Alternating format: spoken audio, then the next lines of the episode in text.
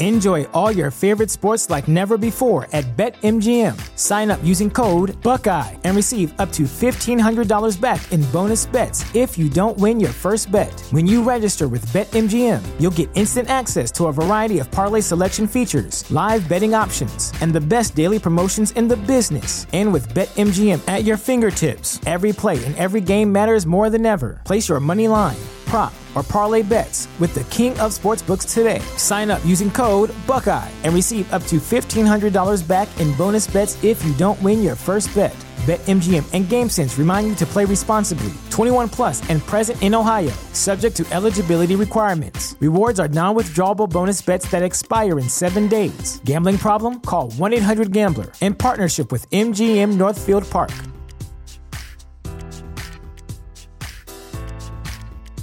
Anyway, I obviously I'm really bad at plotting to kill people.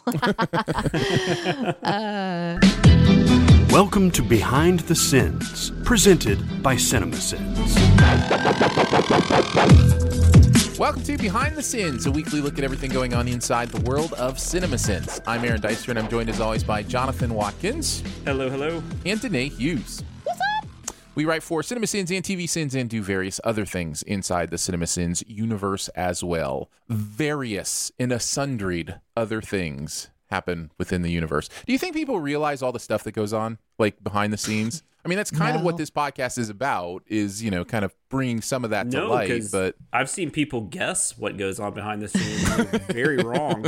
yes. but it's only like I mean that, things. that now the orgy thing was true. That was that that That's the was only. that That's the only true on. thing. That's the only true one.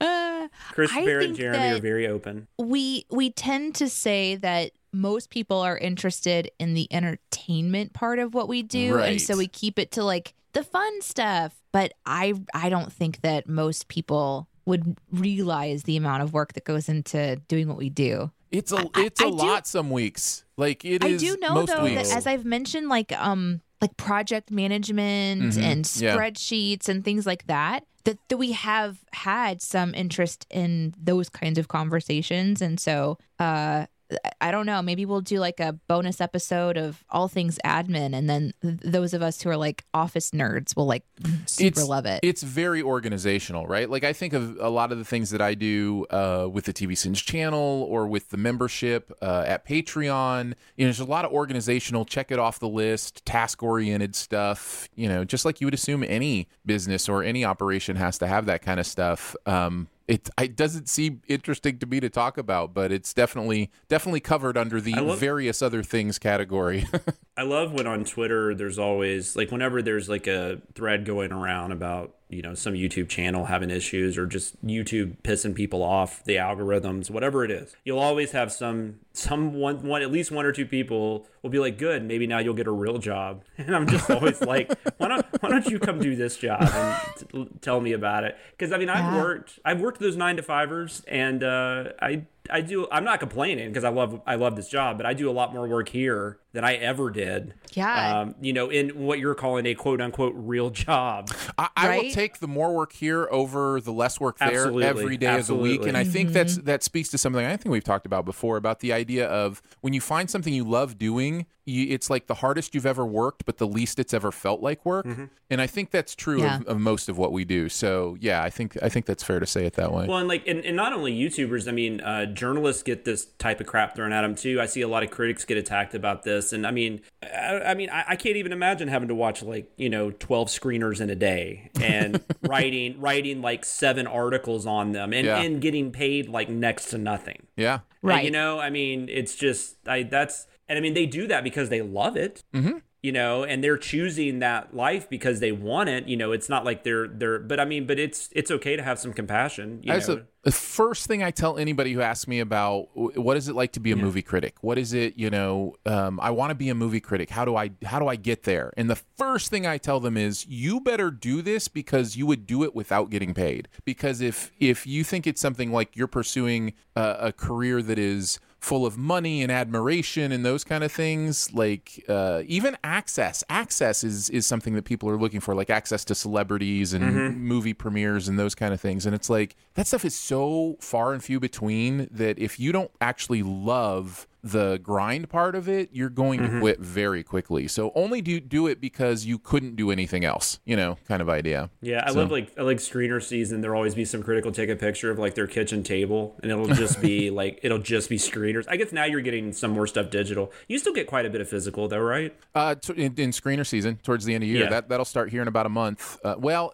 I don't know this year. It's going to be int- Yeah, it's going to it's be gonna different weird. this year. It may not start till late November for all I know, but um, Well, yeah, and they might be more open to things being digital too. You know, yeah, it's it's gonna it's gonna be an interesting one for sure. and it's sounding like more movies might be moving. There was some there was some rummaging about like Wonder Woman might move again. Oh, interesting. Um, and uh, and then a lot of people are theorizing that Disney's going to move Black Widow again. Wow. Uh, it might still come out this year, but it might be more towards they might move it to Christmas or well, something. it's, So who knows? Yeah, it's a fascinating conversation, but yeah, I guess overall, I would say uh, find what you love to do so much that you would do it for free, and then find a way to get paid for it is like per best case scenario. Yeah, you know? absolutely. Um, so And I think also something else, since we're talking about it too, is just to, to remember, like, um, you know, Jeremy and Chris, who've, who've shared their story multiple times, uh, having a video go viral on YouTube to kind of launch things is exciting, but keeping it going and creating um, an entertainment group from that is not something that happens because of dumb luck. It happens because of a lot of work. And so, even the start, even the viral video that most people kind of remember, like the first, there was a lot of work behind that too, not just the creation of it, but the dedication to continue to try to find ways to, you know, create content that people enjoy, create content that they were doing. They were working other jobs while they were doing this. Kind of like what you're saying, Aaron, is you just if you if you love doing something and you really want to find a way to make it part of how you can make money, you have to kind of know that there's a really good chance you're not going to make money for a while. You're just going to do it because you love it. Yeah, yeah. The yeah, you're absolutely right. The the luck part of something going viral, that kind of thing, the right person retweeting your thing. That's um, cool. That's the but That's that's only the first step. You know, that's just like one I thing. wouldn't even so- say first, right? I would say they had to create it. They had to have the desire to right. do it. Yes, it's only one piece of the puzzle, Yeah. a very small piece of the puzzle. So yeah, Well, and absolutely. I'll, Yeah. I'll tell you, when I first started working, I was just doing music videos then, so I was still working a full time job and Mm-hmm. um, and doing that. And then I got put on CinemaSins, so I was basically working two full time jobs. And so I would go to work during the day, and then at night I would be working on stuff like that. And um, you know, and then like even and on weekends and stuff. And like I would, you know, I had a five year old. I guess my daughter was five around that time. So like I would, you know, I was missing things uh, because I was trying to work up to this point, and then you know, and then um, and then things just kind of worked out, and um, Aaron and I were able to get TV Sins going, and uh, you know, now I see my daughter a lot more, you know, than I would have if I was just working the day job. So it, it all worked out. Like Aaron's saying, sometimes you know, uh, if you can get to that point, you just be happy. yeah, yeah, But, totally. Uh, but it, no, but it's yeah, it's it's. Um, I mean, it, it's really fun. It, it's really fun. I'm not going to sit here and act like it's not fun, but It's a But it- fun, but it is hard job. yeah, it's a fun job that takes a lot of work. So, uh, yeah, welcome to the vocational uh, podcast Yes. where we give you vocational ideas for how That's to find your dream job. Um, Send your vocational questions to us. and we should now uh, mention that online you can sign up for $19.99 for our 15 vocational week course. vocational course where we That's train right. you how to Mm-hmm. make money by uh, you know getting others to pay you 19.99 for a vocational course.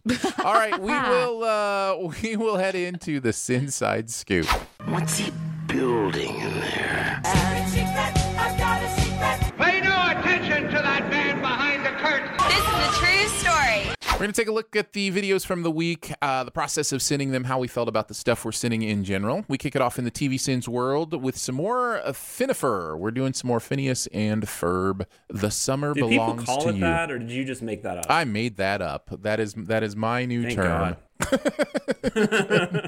Fine, fine. I'll never do it again. Never I'm do it again. You do it all. No, that's very you. So that makes It more very sense that you me. made it up. Uh, this is the Summer Belongs to You kind of mm, uh, movie, you know, Phineas and Ferb TV movie kind of Yeah, idea. It's yeah. basically How you guys enjoying the 45 minutes? it's fun. It's fun. You know, if you're gonna spend 45 minutes, it's nice to spend it in this world. Um, no, I thought this was excellent. This is this is probably the episode where I'm like, I need to watch more of this show because I mean, I was dying. yeah. Were Uh, you? when I was yeah, oh my god. The the um the the cowboy hat line killed me, where he was just like, "Oh, good," because I was thinking about getting a cowboy hat. yeah, yeah. Um, and uh, oh god, there was a lot of stuff. I'm trying to remember what the other one was, but anyways, yeah, no, I just I oh the the running joke about her not seeing Clay Aiken and uh and uh, Chaka Khan, is that right? yep, yep, Yeah. yep. Uh, like I thought that was really good, and then there was just I don't know. I just I really enjoyed it. The music's actually good. I think we talked about that last week. The summer belongs to you. I, that whole number is just like I love like when Candace starts singing and he's like, "You got it," you know. Yeah. it's like you figured it out. Um, but I don't know. I yeah, I was dying. In fact, with this and the next one we're going to talk about Bob's Burgers. This might be the best like week like as far as quality of an ep- of two episodes. This might be my favorite week ever of TV Sins. Yeah, no, that's a good point. That's a good point. This was a uh, Dicer Hughes script, so Danae and I wrote on this one. I do remember shadowing this one. Yeah, you did shadow this one, yeah.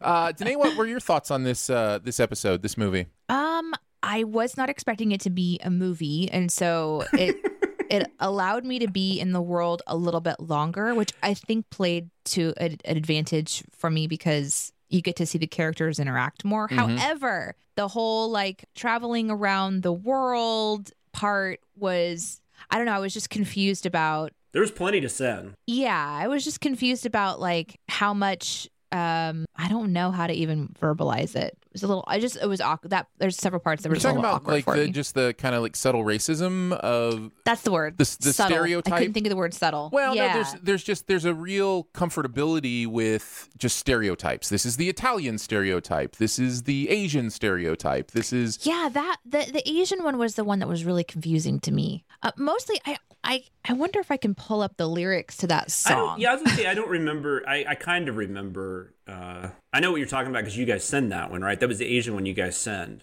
So there's this, some. yeah, there, but there's this No, I remember it. There's this interesting thing where what the show is going for is multiculturalism. What the show is going for is going to all these different places and and showing them. You know, you've got India, you've got you know, it's it's a trip around the world. You've got France and I mean everywhere. They pretty much go everywhere. And so I think the show is trying to do that, but at at the time it it it wouldn't have felt this way, but now it feels um I guess a little bit more like appropriation, you would say, or the idea that you know you've got these uh, white kids mostly, uh, you know, doing this. So yeah, there's there's just a little bit of discomfort in it through like 2020 hindsight.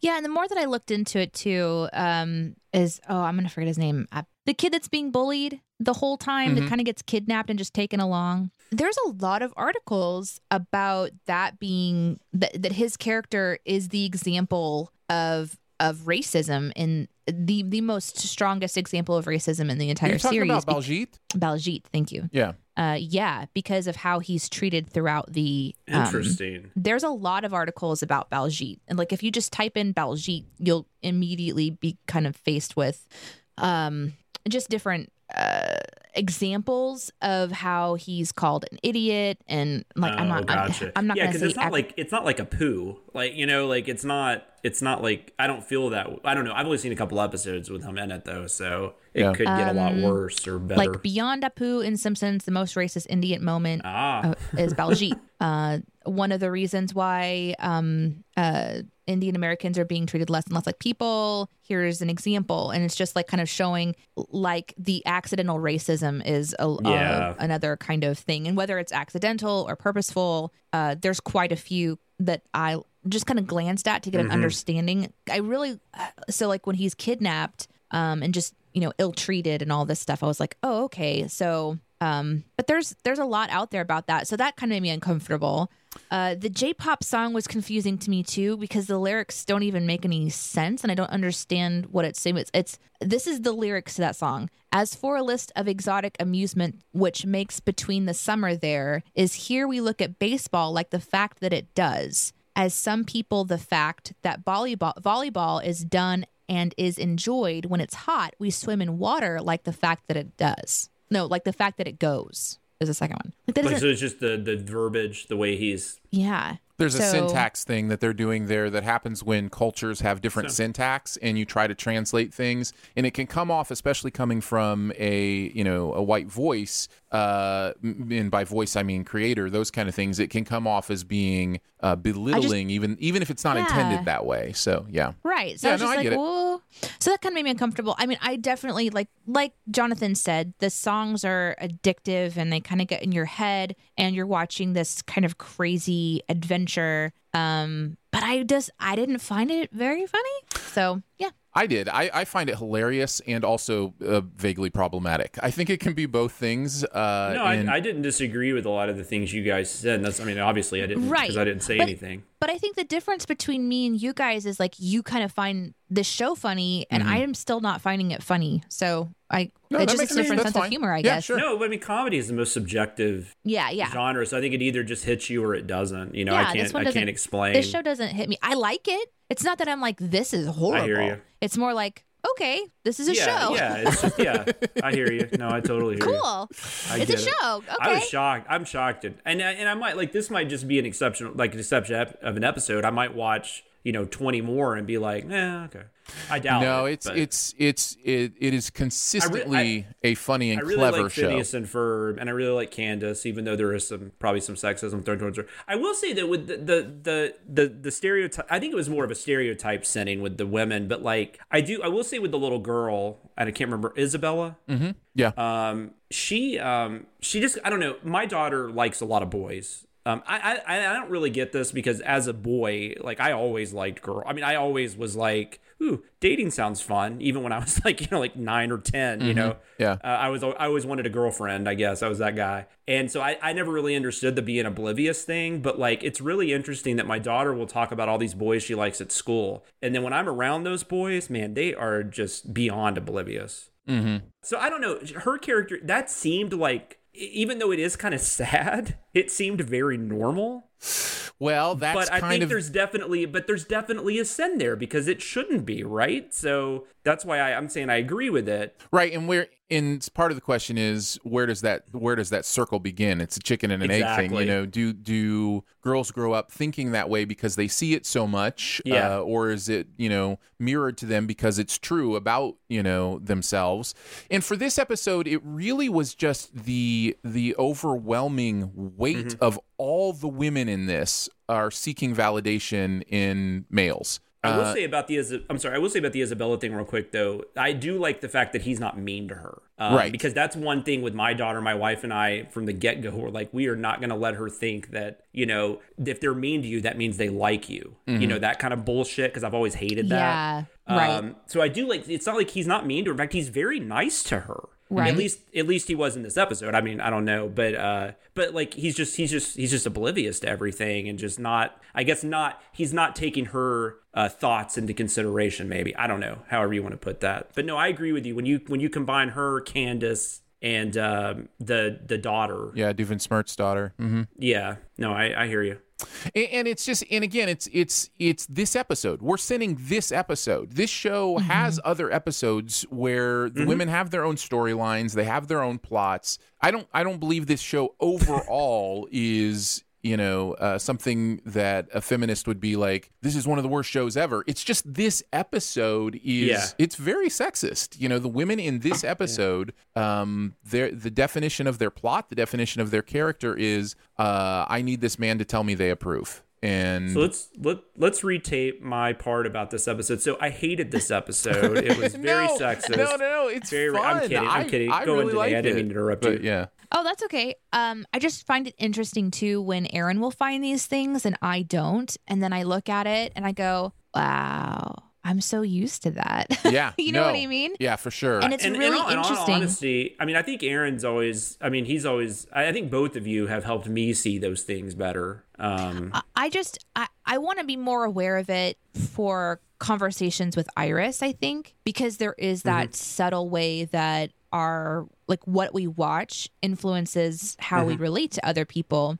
And you know, there are certain shows I just kind of like walk away from with Iris where I'm like, "Oh, I trust this show," like mm-hmm. Mickey Mouse Clubhouse and stuff like that, Yeah. where they're like solving mysteries and things. But as we start to watch content maybe like more like this, I, mm-hmm. I'm like, I I really want to think more critically about it instead of just watching it for like, oh, if a scary ghost pops up or something like that. Uh, but rather like the content behind it, those subtle, subversive things that tell you who you are in society, which I think is why, why like the Baljeet character is really disappointing for some people and should be because he's portrayed as you know somebody to be bullied and belittled and made fun of um, because he looks different.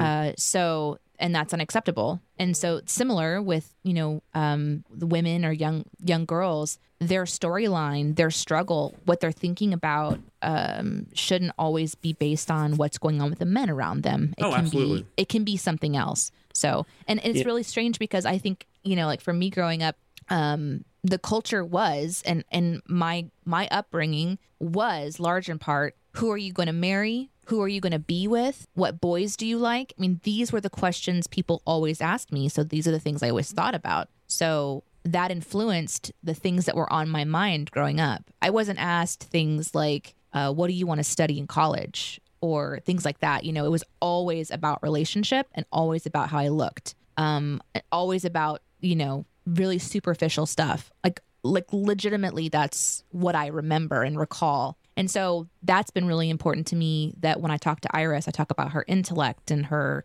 you know her ability to draw and her skills and things like that. I i compliment her beauty obviously. I think she's beautiful but that's maybe 1% of my compliments to her. And i want to find a find i want to find a good balance obviously. She's only 3 so i got time. But anyways it's just interesting aaron so i want to say thank you for pointing those things out. I think it's important. It's oh. not well. The other thing I think is irritating. They always put that on the female character, and mm-hmm. As someone who, I, I mean, like I felt like I was kind of like Candace in high school, where when I had a girlfriend, I was always concerned that oh no, if I do this, she's not going to like me, and if you know, like that Yeah. happens with men too. Like that's, I mean, maybe I, I don't know. I think I think it's pretty even too. Like I think there's some women that happens to, some that don't give a shit. There's some men that it happens to, some men that don't give a shit, right? Um, because my Yeah, wife and- and I, my wife would be like more like what you would call the man, where she's just like, yeah, if you want to hang out, let's hang out. If not, whatever, you know. Whereas I'm, I'm trying to like impress, uh, you know, which is which is unhealthy, which was was definitely unhealthy for me. so much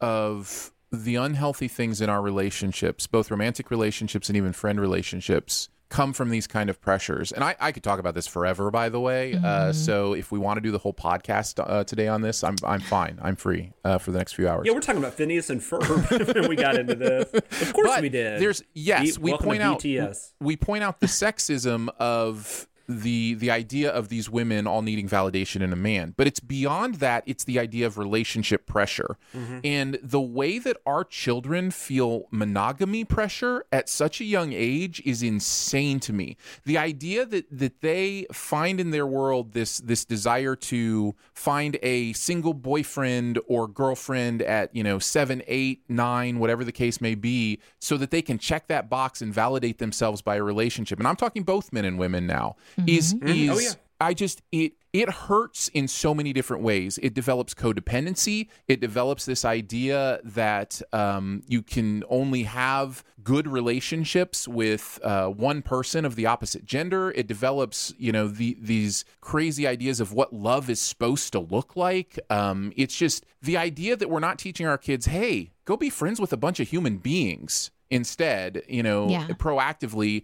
but instead we're like, what- oh, look at her do. with her little boyfriend. Isn't that cute? Do you want to kiss him? Do you want to kiss your little boyfriend? That It's already like, happens with oh Iris. my goodness, stop, people. Just stop. Well, and the other, I also hate the uh, being a being a dad. I hate the stereo being a dad of a girl. I hate that. I always get asked the question, "What are you gonna do when she starts dating?" Like, I what do you mean? Like, I'm gonna Yeah, yeah. I'm gonna meet her boyfriend and or meet her date and have a conversation. What what do you want me to have a rifle handy and like you want to come Yeah. over and we'll do Bad Boys too? Like hope what? that she has enough of an understanding of her person that she can Yeah, I find that dads, I can understand being, uh, I can understand being like concerned, but like I just, I don't know. I find weird that dads get obsessed with stuff like that about their daughter dating. I'm questioning my verbiage. I think I should have said exclusivity pressure, not uh, monogamy pressure. I think that probably would have been a better way to express what I was saying. But this, uh, this, just this idea of what a relationship is and how you have to check it off on your your list to be a valid human being is just oh. I will Yeah. say when you said that, I was thinking, wait, is he saying like you should date a bunch of people in high school, like at the Hundred same percent. time? No, I no, I No, am is hundred percent saying. saying that. Oh no, So- no, but I'm well, yeah, but I mean, you should. I mean, like, no, I know what you're saying. I you should you should just date, not have like not The- have relationships. the pressure of exclusive relationships I- is I so get you. ridiculous to No, me. you're right. It's- it- when you are if if if you are pursuing monogamy in a in a marriage relationship and that is a decision that you and and your partner make for your life, that's that's great. Then then you you have that vow together, right? But when you are growing up this idea that there's that if I have a boyfriend, I can't like other boys or be attracted to other boys or if I have a girlfriend that I can't hang out with other girls is it's so unhealthy and I just Well, ah, and- you well, even even in marriage, that's unhealthy because of course you're going to be attracted to other people. It doesn't Right. mean you're going to act on it or even think about Right. it. But attraction, you know, like you know, I'm attracted to Aaron. What am I supposed to do about that? You know, I'm kidding. Um, but um, Oh, yeah, I felt so know. good, and then you took it back. Uh, well, Okay, well you can you can keep it. No, I was I was telling the truth. I think we've uh, we've unpacked a lot of really cool like healthy concepts here, but um we could talk about this all day. Yeah. We should just talk about the fun sins and uh yes, yes. Let's move on. Let's let's I'm let's sad now. I'm thinking about high school relationships. No, I'm just kidding. Uh, yeah, Jonathan, you didn't write on this. Why don't you uh, head us into the uh, Sins video? I did not. Um, I believe those things are just called land ban. I believe those are just called land bans now, Jeremy. I thought that was that was amazing, and I don't know if you were even referencing that, but you know they changed the Disney World uh, resort. Did you know that? Oh no, I, I all I knew was the Yeah, Dixie Chicks. Just went to the um, Chicks. It was. Uh, is it Port? Maybe it's Port Orleans now. I don't. Or maybe they have it. I don't know. It's, it was like a Dixieland or something, and they changed it. And I think uh, maybe it's Port Orleans. That that's the one that they changed it to. I can't remember, but yeah, no, that happened. Yeah. Um, and then um, is it super COVID? That was amazing. but seriously, That what was- that word was undercover. Like he cut those letters out of undercover. There's no other word that there, would come from. there are other words like um, recover, maybe. that it could have been because I looked up other words. We actually had an alt on this one. We had Aaron's, which is the one we went with because it just flowed better. Um, well, and you're a woman. my, that's right.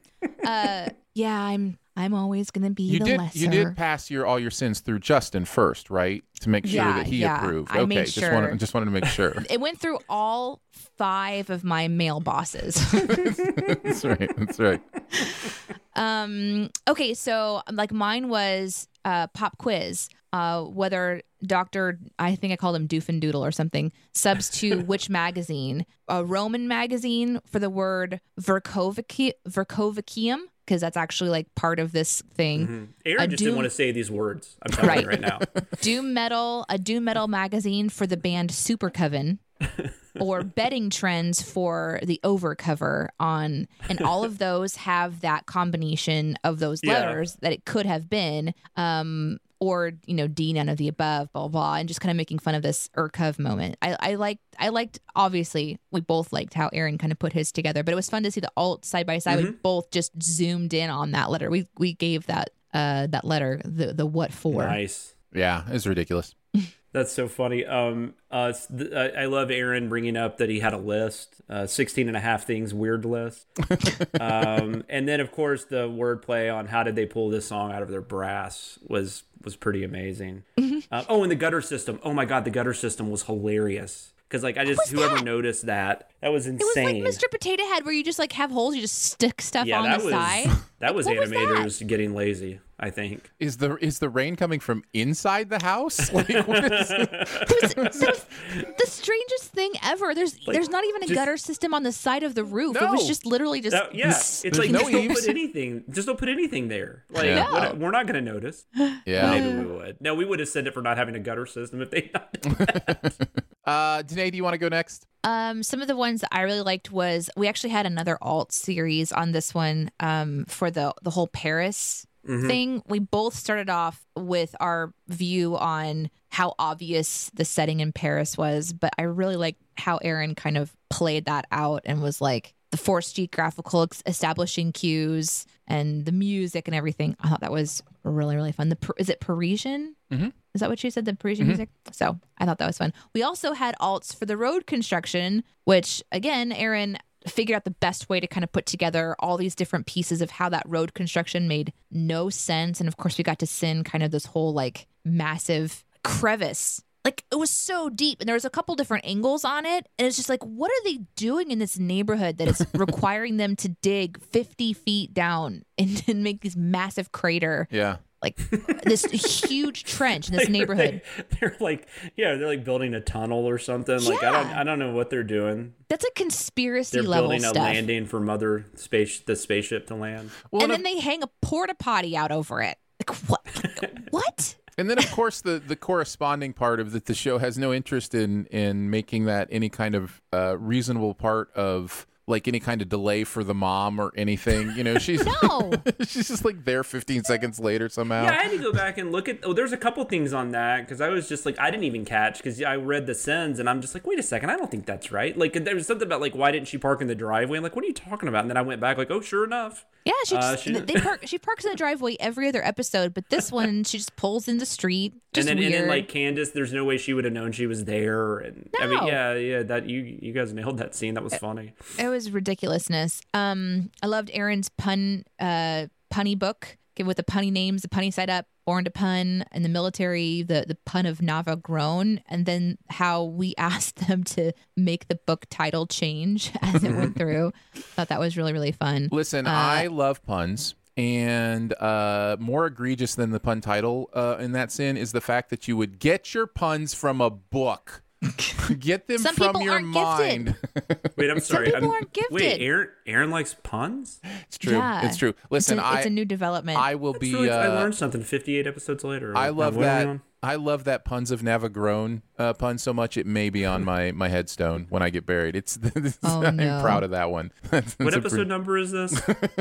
is it 58? Is that right? Uh, sixty four, I think. Oh, s- close. Yeah. close.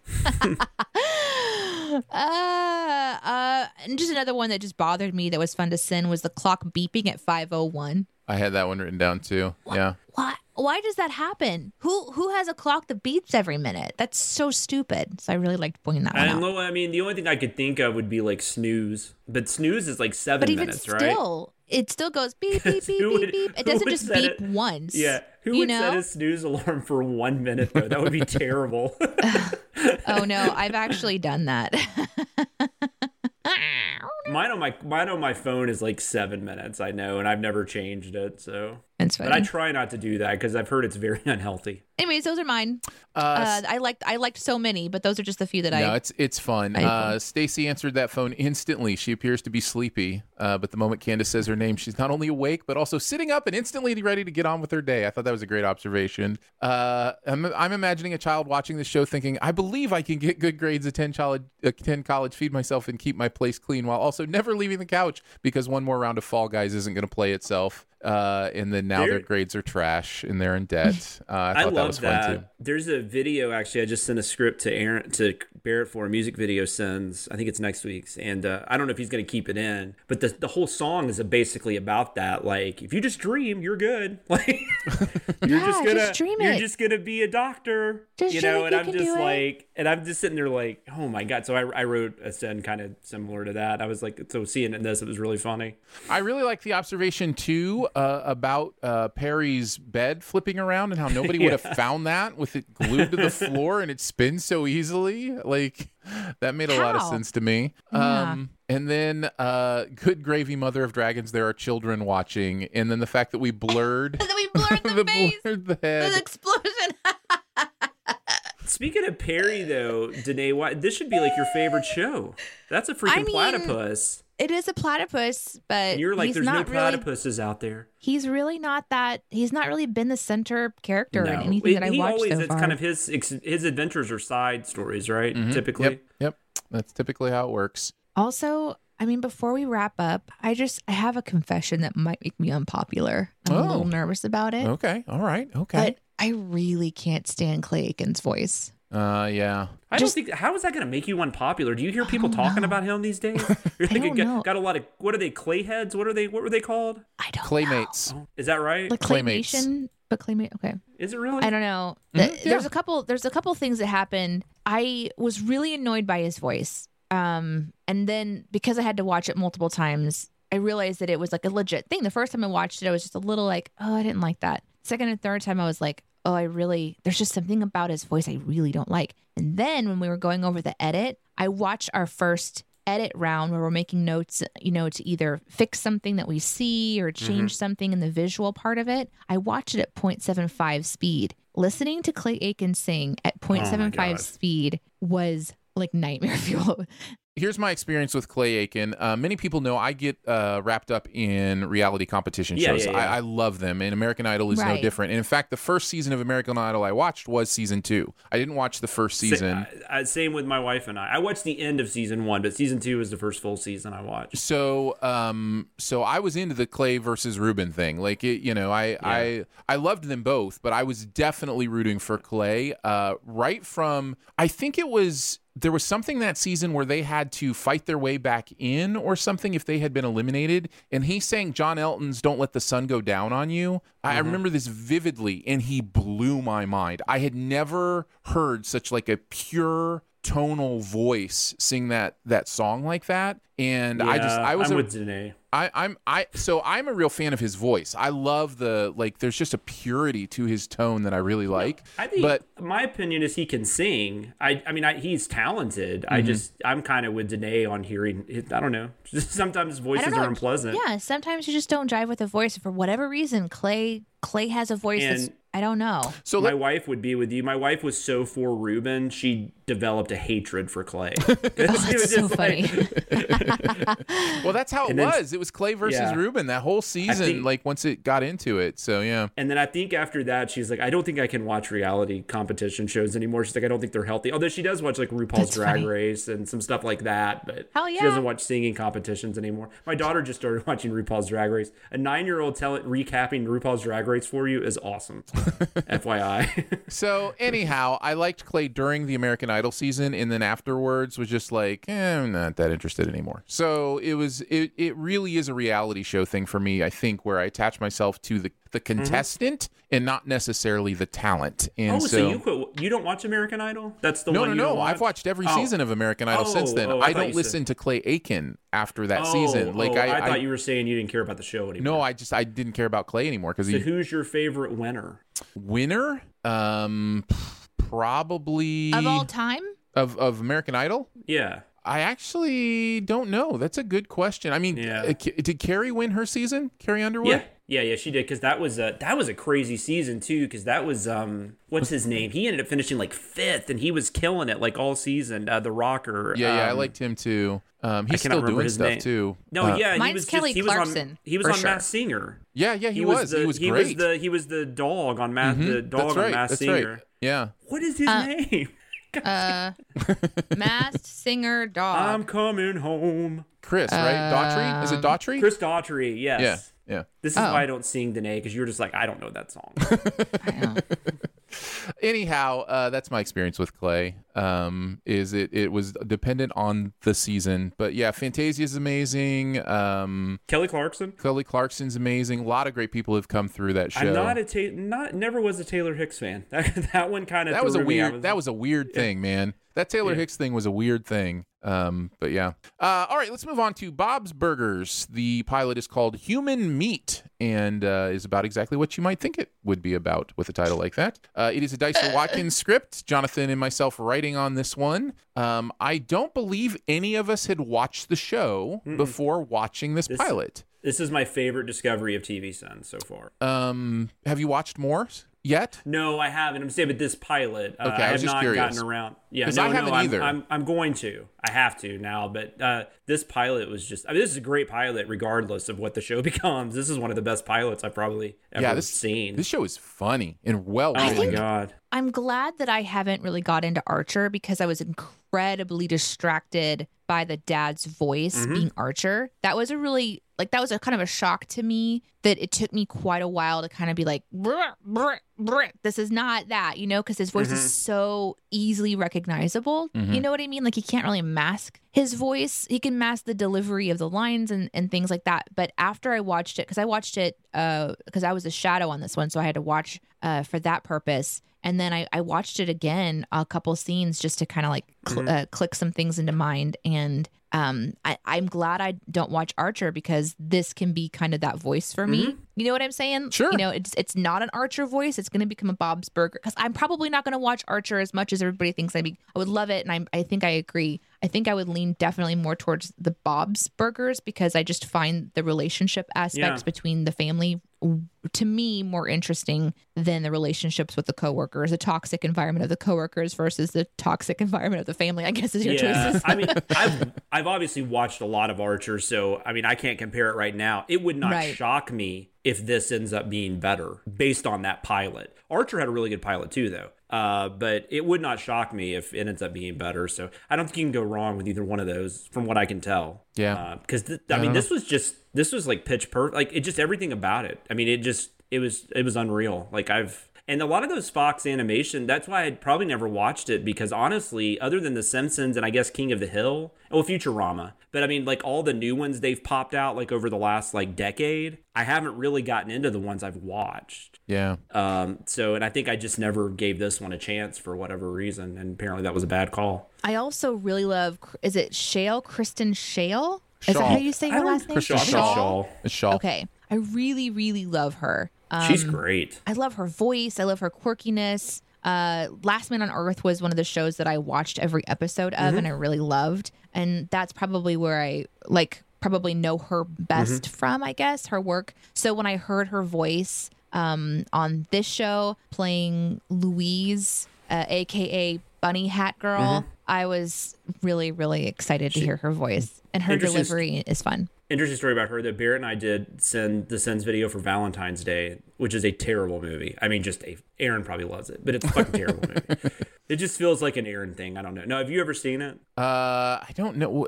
Jessica Biel and um, Jessica Alba. Yes. and, yes, um, I have. I have. I have. Yeah. But it's it's really bad. It's really generic. I think it's like Garry Marshall or something, Mm-hmm. it- he directed it. But anyways, Kristen Schaal's in it, and there is one scene, and it's a scene with her, and she's so good in the scene. It's it's a really funny moment. It's like her and Taylor Swift. Um, which is really odd, an odd duo in a scene. But um, I, I I gave her a sent off, and Barrett was like, "I agree with you." He's like, "We we cannot give this movie a sent off though." He's like, "We just can't." He's like, "I know they don't matter."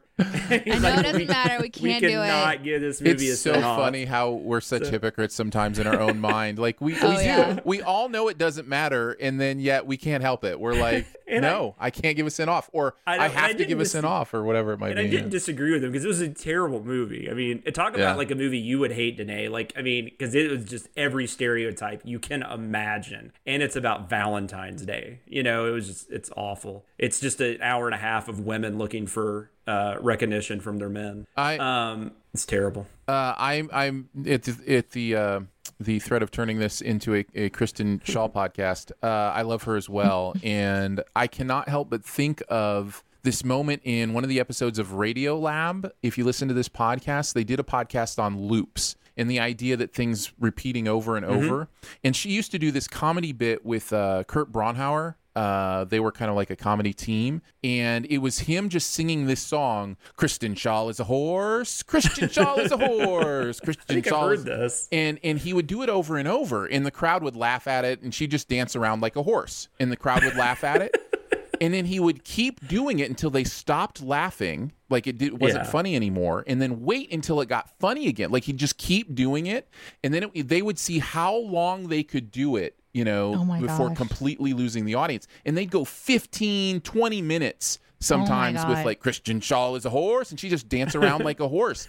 And and the show was like it was exploring that comedy of thi- thing about like if you do something over and over again enough, it eventually becomes unfunny, but then it eventually becomes funny again, and like how that works in the human mind. Anyways, it's a fascinating episode, No, and it's I a really that. funny it's idea. Like the, so Barrett used to do, Barrett will do this. Uh, used to do the banana, the knock knock banana joke. You know what I'm talking about? Mm-hmm. yeah, yeah, yeah, yeah. but he would do it for like he would just keep say he would never say orange like so he would do this to people until they were just about to kill him um and i think and that's when i think he discovered that he really liked my wife because uh, when we were dating because she just like let him keep going and she just didn't care at all she just she enjoyed it with him so but yeah no I, that just what that reminds me of every time i hear people do stuff like that She's great. I love Kristen Schaal. Uh, Danae, why don't you move us into the sins video? What's some of the the stuff that you liked in there? Oh, I mean, since the show was unexpected and had a lot of unexpected places that it went, I first of all want to say congratulations, you guys, because I remember reading and you're like, "Whoa, it's hard to send this one" because Yeah. we were all having a good time. It was really hard. Yeah, to this send was a tough and one. It wasn't even, and it wasn't even because it was good. It was just, I don't know. There just wasn't a lot of stuff to like grab onto. No, and I was really impressed with the continuity of their animation, which of course is something that I always look for. Uh, even like the sides of the buildings have like appropriate piping and appropriate lines for like you know phones and things like that. So it was not something very easy. So I, I like what you guys um, found. Uh, I loved the sample burger sizes so that you can accidentally grab three toothpicks instead of one. Just the turn of that sin was fun and unexpected. Um, Oh, that was ridiculous. Aaron noticed that. yeah. I've handed samples out. Yeah, you don't get like a Krystal's burger. And then pointing out the Labor Day uh, weekend. So they, they say that the lab is going to be open um, on Monday and pointing out, well, since it's Labor Day weekend, wouldn't it be Tuesday? I thought that was just a, a nice and clever yeah. kind nice of find catch. there. Nice catch. Yeah. That was like on the eighth time I was watching it. I caught that. I think. Uh, toilet width stalls. I love that one Ugh, because those so are true. awful. They're the worst. Those worst. are so awful. Uh, I think we've all probably been in a toilet stall that was very, very little room to move around. Um, so I loved that. And then adding the whole answering your phone while you're in a restroom, or really any restroom, whether it's public or not. Yeah, I think I Um, noted that I wanted to add the any restroom, and then I said, if either one of you call me from the restroom, I'm losing your numbers. If you answer the phone and you say, "Yeah, I'm in the toilet," I don't know. I don't know why. I don't get it. Uh, there's this kiss that has the slobber, you know, and so it turns into an ah moment. And Aaron, is this your first time delivering an ah? Yes, it's my first AU. Aw, I thought it was great. I loved Yeah, it it. I did my best. Uh, and then And the we sin do talk about that, by the way. We do talk about we've cut stuff before because we felt like that was more something Jeremy would do. And- Right. Yeah. Yeah. yeah. But, But this that's is a just- crossover. Yeah. Um, I also uh pointing out the the sign not being changed back from child molester to the new baconings when they clearly had time to do that. Uh, which just meant that they want more shenanigans, which this show is all about the shenanigans, and and so it was just this constant, you know, one upping of how the day could get worse and worse and worse, and so to point out how they didn't make it any easier on themselves was fun too, and that's fine for today. Uh, also known as the TV sins trifecta was one of my favorite sins. Uh, loved that. I wrote like 30 things for that too, and that was the one I finally decided was the good one. But that was just I also liked the uh, pretty sure that's Chick Fil A, but semantics about the enemy of Yeah. the burger. That's that if a there great was one sin that was surely uh, Jonathan's, it's anything that's like Chick Fil A related. yeah, I worked there. So. yeah, you're like I. The disdain for this place is real. uh, I I just loved the. It's called the Pursuit of Excellence. Susan, look it up. Uh, yeah, I love that one. it's like I for whatever reason I just wanted to pick on that teacher. Is like that ampersand was awful, and I was like, who draws an Yeah. ampersand like that? Anyhow. Uh, have you ever worked in a kitchen? The, the you take the smell home with you. It lives inside you. Yeah, I Uh, agreed with that one very much. I loved I love that one very much. Uh, the natural loofah that removes six skin layers can't even help the stench. Uh, so yeah, that is no joke. I mean, I can't tell you how many nights I took a shower, got out, dried off, and I was like, nope, and then I got right back in. Yeah. I mean that that happens, man. Yeah. Especially if you're closing. Yeah. Oh my Can god, you you're imagine? like, oh. I imagine I imagine I would actually use soap uh, if I worked at a yeah, restaurant. no, you, you would absolutely have to use it.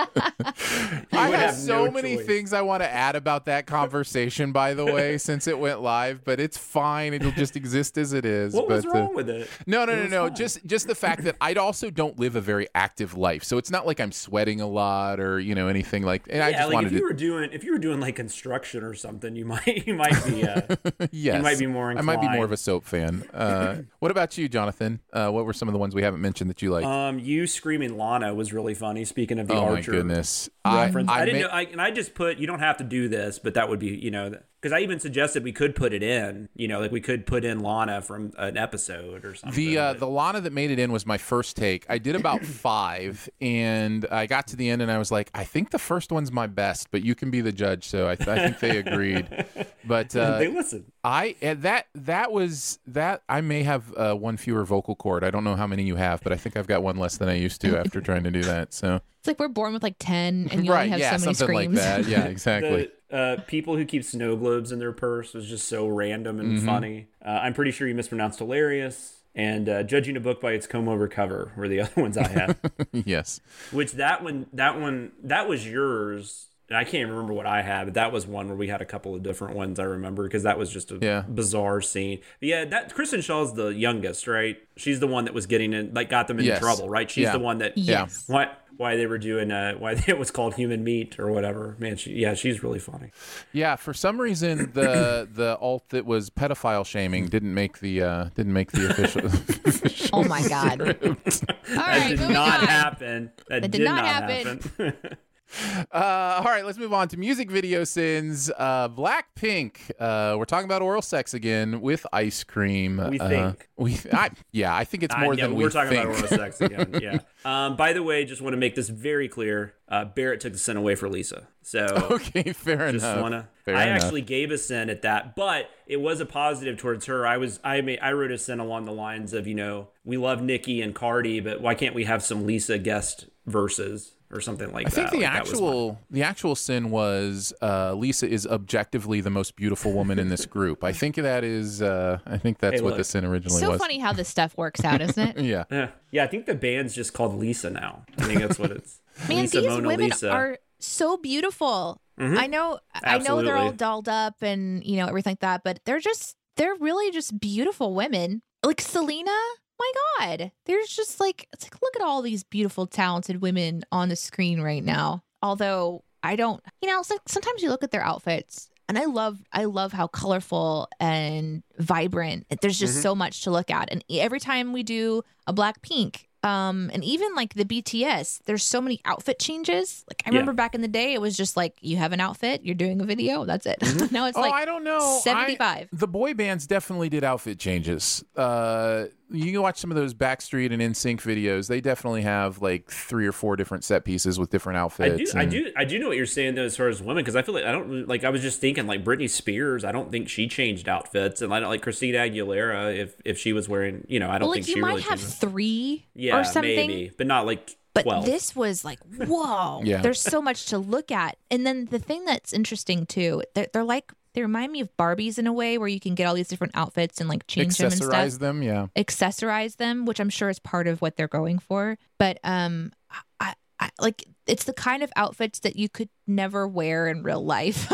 you know what Yeah. I mean? Um, and feel like I don't know. Maybe you could. Maybe your life is like that. I guess I'm not. I don't. I can't assume. I'm a will- I'm a mom in the Midwest now, so like my life is jeans and a t-shirt. Yeah, Um, I, I will say my daughter though, some like Saturdays when we're home all day, she'll come down with a different outfit like every couple of hours, and I'm just That's like, why, awesome. why, why do you, why do you keep changing? Like, are you like is something going on? Like, She's you know- watching Blackpink. Yeah, Yeah, I'm, I'm like watching that live too. Videos. I'm like that too. I, I wear five or six different outfits every day. Um, You do. certainly don't wear the same outfit every day for you know months on You end. should, That- you should hang out with my daughter. You guys could have like costume but it is parties. cool like I, I kind of find myself watching like looking at one of of like a snapshot of this moment like you know you know those um gifs where you're supposed to like pause the screen and that's like it just mm-hmm. flashes a whole bunch of options and then you pause and it's supposed to be like a word for the day or an image mm-hmm. for the day or something it's like you could just fast forward through blackpink and then just pause it and be like this is the outfit for the day because there's so many options i don't know i was just really fascinated by everything that was going I on know. I mean, I, I agree with you. No, they do. They do a lot of outfit changes. it was visually very flavorful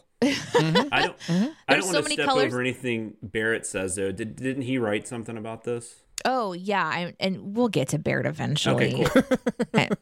uh, I also really loved how colorful the sets were too. I don't know, Yeah. uh, and that was the same for BTS. Like they just building these sets. There's that moment when there's all the different colored backdrops, and then they're kind of like stepping through. Like Mm-hmm. uh, I don't know, I was just really impressed. I actually disagreed with Barrett on one sin because I didn't think it looked like they were in two different places, other than they were never together. Right. But I thought they actually did a really good job, which I don't think he says they didn't do a good job. He just I, there's some sin where Mm-hmm. disagree is probably a strong word, but he made a comment about it, and I was actually thinking in my head, you know, I didn't I didn't even think about the fact that they weren't together because I didn't even notice they weren't together in a scene, but it makes sense. I mean, they were Right. probably I don't know if they were overseas or what, but you know, I'm I'm guessing they were. And then she, you know, Selena was like outside her house probably.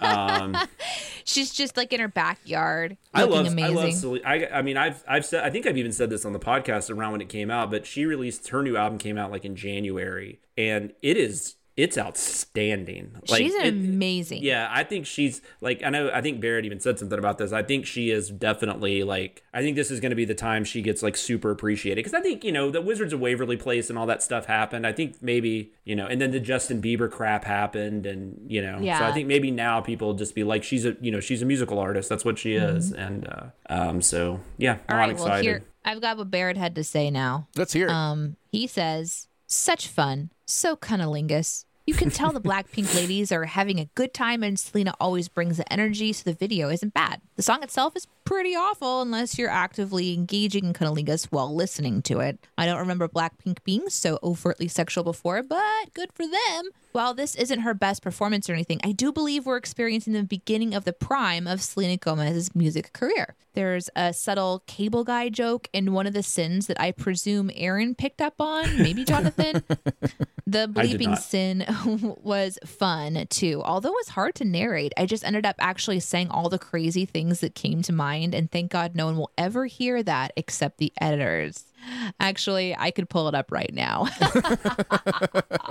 Let's but I play I that was like, for actually, you you, could hear little bits and pieces. I, I got some of it when I was reviewing it, but because I almost even said we might need to bleep it more, but I think it worked out pretty well because I think it's just enough. I really do wonder if, if like, you know, someday we can release. Actually, um, Jeremy recently said something in our Slack channels about a narration that he did where he um, performs quite a lot and they're going to edit it down. But then I thought it would be kind of fun, like if we release the full performance, you know, for patrons or something like that. So yeah. anyway, that's what Baird had to say. Uh, I'll start with my thoughts. Uh, I may have some residual uh, WAP dementia influencing my opinion. Made me laugh. uh, this Oh, is Bears, I mean, eh, wait, hold on a second, Aaron. We, we haven't had our segment of Aaron dissects the song. Oh, I mean, if you want me to talk about cunnilingus for a while, I can. Uh, it was both though, right? It was it was also them giving oral sex, right? Like it was because this song is about ice cream.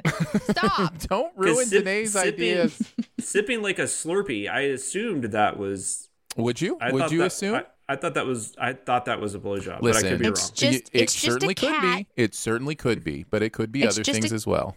It's That's a cat and ice cream cone. No, That's all it is. I know Barrett and I both had. I, I I had a few too where I was just like, wait a second, does she mean that's this? And I, you know, and like, uh, I don't know. That was that was a lot of fun. Like, kind of making fun of the fact that we were trying to dissect it. Yeah. yeah, yeah. No, I don't. I don't see uh, too much uh, philosophically Did that I need you to like explore in this. Uh, I didn't uh, Yeah, that I didn't much really care either. for it, but it's. I mean, it's it's it's very basic pop music. Sometimes pop music will get to me in a way where I'm like, oh, that's fun, and I just never had that Mm-hmm. feeling during this song. So I don't Well, know. especially like after hearing like even something like some other stuff they've done, or like like I said that Selena Gomez album, like listening to a song like Rare, Mm-hmm. and then listening to this, you're just like, that's a step down. Like, yeah. Uh, possibly my favorite sin in the entire video was that's like being a Liverpool fan, but also rooting hard for the Norwegian curling team in the Olympics. And I think it's my favorite because it's such a perfect analogy for the weird, different sports thing she was like the Boise State, and I forget what in the other one Philadelphia Phillies. in the Phillies. Yeah, and it's just like, yeah, it's just. I loved that. I thought that was great. Uh, I'm sure Selena has people that fetch ice and everything, but she does seriously know it's stored in a freezer. uh, sure, I had some fridge in, uh, fridge ice this morning. It was called water. Uh, I loved that, and of course, of course, you have to mention, "Haha, you're in my world now," uh, which is Yeah. very Yeah. funny at the end. that was great. Uh, what about you guys? Um, I uh, jumped onto uh, and where's the Blackpink in your area intro? Sure, I've seen it many times before, but I have to admit I kind of miss it. Like that was just kind of fun. yeah. Um, the whole like was it co- is it what was the what was the animal that she was sharing a a It- a capa a capybara. capybara? Yeah, capybara. Mm-hmm. Capybara. Those things are so cute, but why? Anyway, I was just I kind of paused and just looked at. it. I was like, what? I mean, I have why is she? I have ideas, guys, but I don't know how how far we want to go into this. But uh, there's a Uh. there's a beaver slash capybara s- conversation Oh. to have Okay. at some Okay, point. no, But I don't know that we need to have a conversation. I think you should just say that, and I get it now. okay, all right, fair enough. So thank you. Uh, thank but you they for are that. bigger than beavers. More on That is- that and keeping tabs. Um, being willing to risk frostbite s- was funny for me. The diamonds on my wrist, so he can call me ice cream, not pictured. Diamonds on wrist, and uh, I loved the. Uh, while this song may be sexy as hell, it's also giving the finger to anyone who's lactose intolerant. That was. I thought that was fun. Uh, Jonathan, The what about Jen- you? Yeah, the uh, going off the um, the one about frostbite though. I loved his I loved his impression of Jennie. That was uh, that seemed dead on. I'm sure that's exactly what she sounds like. Um, and then you guys mentioned all the other ones. The only one I had I think that wasn't mentioned was I got vagina. I got vagina. So I thought that was fun. That was. Uh, that was with the the cats in the ice cream cone part, right? Where it was like all of a sudden he Yes. was he was Yeah, hundred percent yeah. sure. He was hundred percent sure at that point that he was correct. Yeah. yeah, okay, I got it. Yeah. Yeah, so that was that was our coverage of the video for Lisa. That was fun. Uh, she's so pretty that uh, Steve Jobs named an entire computer after.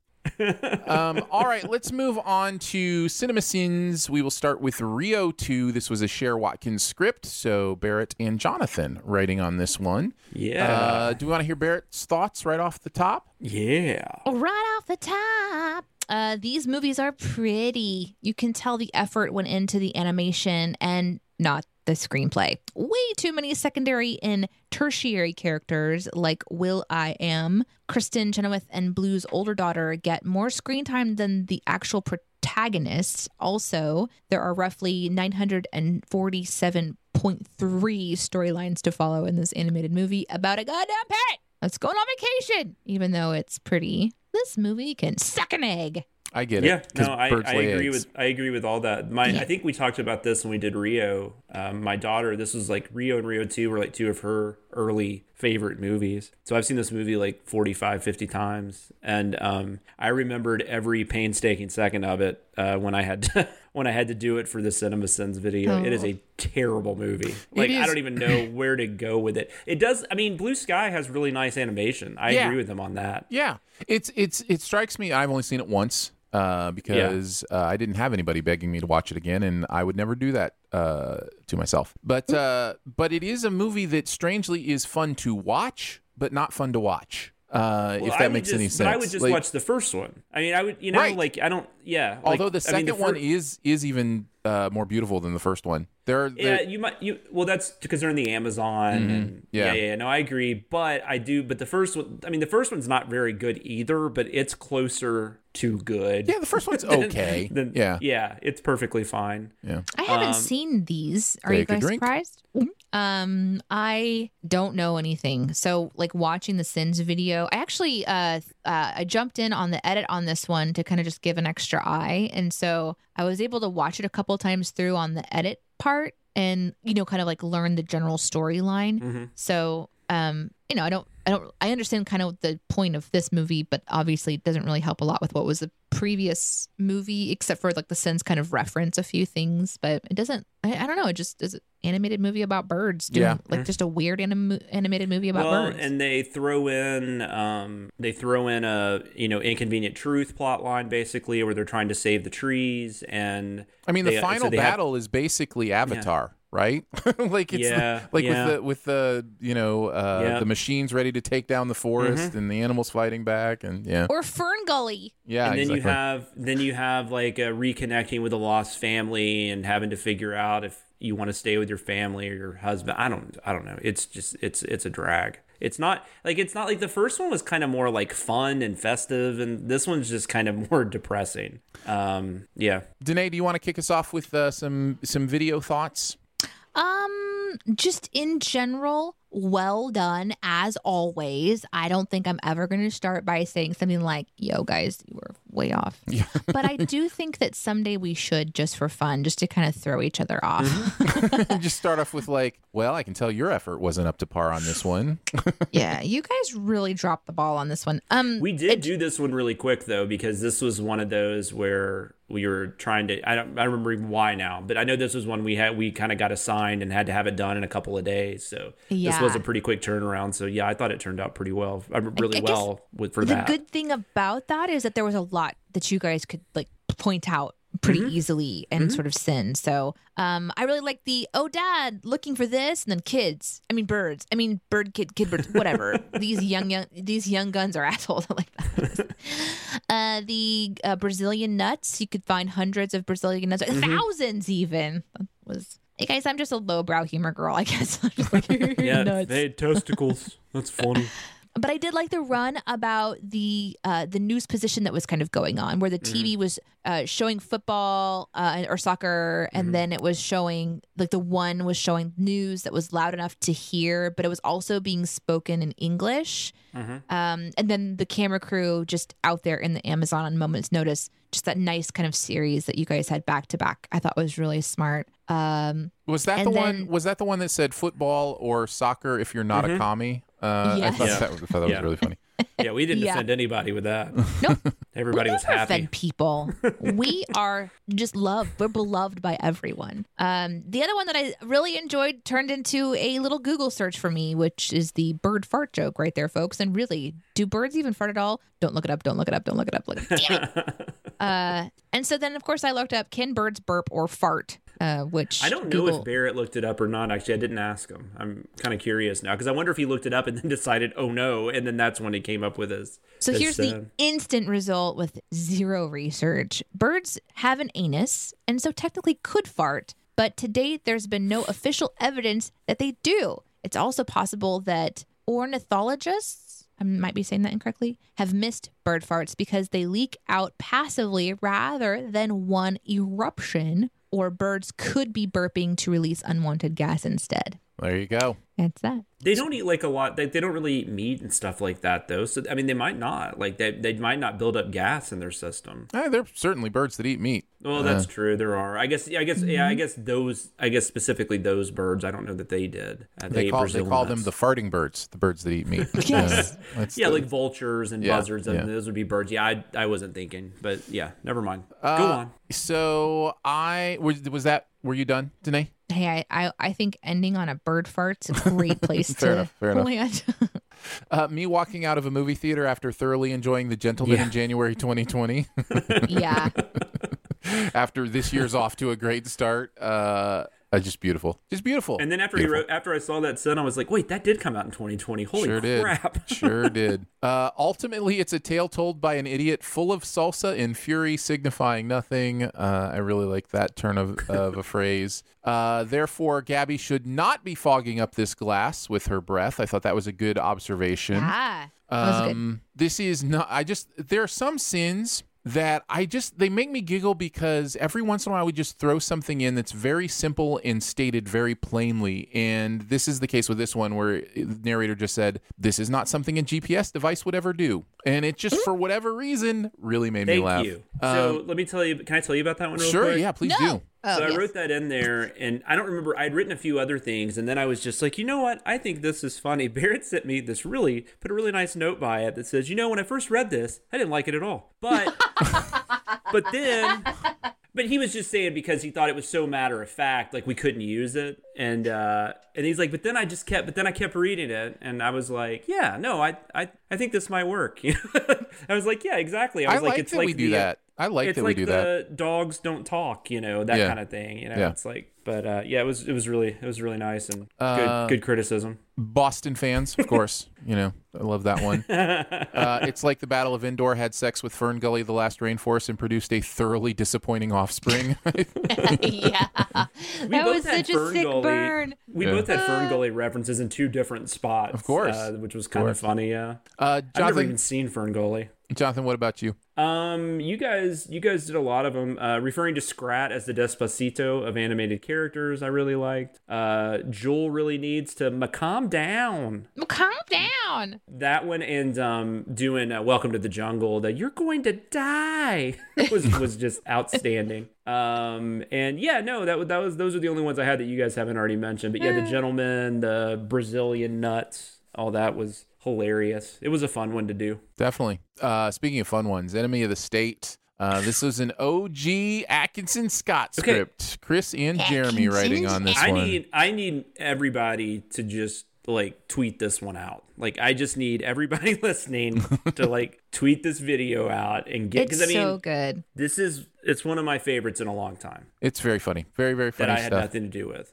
Uh, Chris and Jeremy both had thoughts. Why don't we uh, take a take a listen to those before we have our own?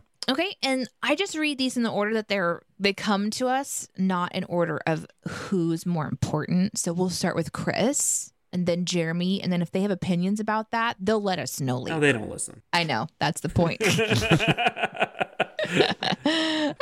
Enemy of the State came out in 1998, but it has some prescient things to say about surveillance technology and government oversight of it that will come into play after 9 11 and culminate with the revelations of Edward Snowden. I love Tony Scott movies, but you can see directors like Michael Bay being directly birthed from his films. And then in parentheses, the Jerry Bruckheimer Don Simpson connection is correlated. Uh, uh, you guys know I'm going to mispronounce words. Just go with it. Okay, It's Gene Jerry Isn't Hackman. that pretty right? It's Bruckheimer. Oh, okay, But okay. yeah. Or Yeah. it's, Bruck, it is Bruckheim. There's no N. I always put an N in there. I don't know. We'll just we'll just move on. Uh, Gene Hackman's second Tony Scott movie after Crimson Tide, and this one plays on his Harry Caul character from The Conversation, which is one of the best aspects of this movie. Mm-hmm. The dumbest thing for me is how this plot gets started. Jason Lee is a nature photographer who just happens to have a camera aimed at a dock where a congressman, played by Jason Robards, is killed by Jon Voight. He doesn't know what ha- he has until he gets home, and then he realizes people are after him, so he runs all over DC and finally into a lingerie store where, where Will Smith just happens to be shopping for his wife. Smith doesn't seem to recognize that Jason Lee is in distress and casually gives him his card, which gives the government their only lead the entire chase. I also hated how the tape gets destroyed a little over halfway into the movie, meaning they'll need to get Jon Voight's confession somehow. This makes Gene Hackman important in this movie, but they don't do anything clever with him once he's pulled into the action. Yeah, he plants bugs on the bad guys and they deserve it, but when that backfires, Will Smith has to lead the plot into a ludicrous shootout at the end, and all the intelligence of the movie goes out the door. Yep. What did Jeremy have to say? Jeremy said, Enemy of the State is a fucking blast. It is one of the most watchable movies of all time. Everyone I know enjoys it on some level, despite the fact that it is, in many ways, hot garbage. Uh, particularly the plot, as Chris mentioned, and how everything kicks off. There are so many contrived events here that it could get frustrating if everyone wasn't acting their asses off. Will Smith is charming as usual. Regina King, Jon Voight, Gene fucking Hackman, they're all eating it up in this movie. Then you have the gang of will be a lot more famous later kids like Jack Black, Barry Pepper, Jake Busey, Bussey, sorry, Busey, you got it. Scott Busey, it's Gary Busey's his son. Con, Can, I don't know. Con, James Uh, Con's yeah, son. thanks, guys. Jamie Kennedy, I know how to pronounce that one, and Seth Green. It's actually Grene. Uh, Shut up. it's a who's who of people you didn't actually recognize if you saw this in theaters. That's the least part of why it's so watchable, just to see who is going to turn up next. The dumbest thing in my eyes is when they ransack Will Smith's house and they make it look like a robbery and steal a bunch of shit, including all of his suits except for one. He's a wealthy lawyer in DC and probably has dozens of suits, but he doesn't think the one suit they left behind is suspicious at all. And of course, he puts it on and it ends up being bugged all to hell and back. What a dummy. Uh, I don't know that I need to add anything. They they pretty much hit everything I would say about this movie. It really is fun to watch, but it, it doesn't make a lot of sense. Um, it's not as bad as a movie like Hackers, where you look at the technology in that movie and you're just No, I like, think Well, and I think this movie's genuinely good. Like, I mean, I think this Yeah. is overall. I think it's a good movie. I've seen this movie like a hundred times. It's just I- I I- extremely sinnable. You know, like that's yeah, that's no, the thing. no, no, Yeah. no. It, this is a great one to send. Um, I haven't seen this movie in a while, but I used to watch it constantly. This was actually like one of the first DVDs I ever owned. I remember, Mm-hmm. and I would What's a just watch it all. Yeah, I know. Digital versatile It- disc. it's uh, it's uh, it's cunnilingus. Um, Oh, I see. And bananas. Whap, whap. But um, yeah, no, I, I'm, I'm same. I, I don't have anything to add. I just, I really enjoy it. I think it's a lot of fun. This made me want to watch it again because I realized I hadn't seen it in a while. Me too. And uh, I remember, I remember at the time too, like I hadn't seen, uh, I hadn't seen my, uh, my girlfriend who doesn't know it yet, Regina King. I hadn't seen her in a while, so I was really excited she was in the movie. Yeah. yeah. But uh, no, I just love Regina King. She's awesome. Well, Danae, I assume you haven't seen it. I could be wrong because it is an older film, and sometimes you surprise me with those. Uh, and also, I know you do you do like Will Smith, right? Like you you enjoy his stuff. So Yeah. Is I, this yeah, I don't know what your I don't know what your like thriller intake is. Like I don't know what you enjoy, but I I, I mean I would guess you'd probably enjoy this. I think you'd have fun. This this the way that I was seeing the clips reminded me a little bit of like Jason Bourne because it seemed like Oh. it was sort of like where uh, um and again I'm watching just the Sins video No, no, no. I understand. but it's like you know satellite zooming in a Oh, party's yeah, hunting yeah, for this yeah, the person and then this person's on the run so it had that kind of vibe to it where so i'm not saying it's the same movie i'm just saying it reminded me of that intensity No, of no, no. someone being hunted by a government agency using Mm-hmm. high powered technology to do so and so it ha- and the the chase scenes jumping into places which kind of happened a lot when i was watching the Bourne movies you know like he's kind of jumping in and there's like these interesting kind of Mm-hmm. chase scenes and stuff. So it sort of reminded me of that a little bit. And i found myself watching the video as always to kind of go ooh what happens next? How does this movie you know end? or whatever.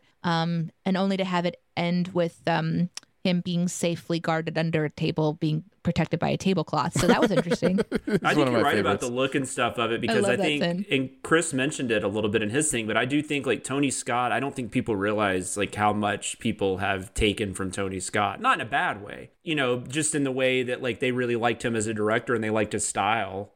And um, so they've used a lot of that. I think Michael Bay was definitely influenced by Tony Scott, and I think uh, you know Dean Devlin and I mean Roland Emmerich. I mean, and maybe Dean Devlin too. Who knows? Uh, you know kind of reminded me of like um sometimes a really fun story to watch play out is when you think you know what's going to happen and then just something like something else happens like you've got one guy who could be the central person of this entire movie because he's the one with the seat the, this video but then all of a sudden he's dead. Okay so then it's this person and then oh oh you think he's going to go this direction but oh now he's going to go over here with this other guy and this other guy's now part of it. And so it's like you just don't you don't know what's going to happen or or and that's kind of the fun of watching i think a movie like this. So i i agree. I think this might be one that would be fun to watch although cinnable um especially you guys all saying how much fun it is to sort of experience uh, and even though it seems like it's a little ridiculous with the ending, I, I, I can kind of imagine that if I was to watch this, not knowing how it was going to end, but for him to lead them into a like a video trap where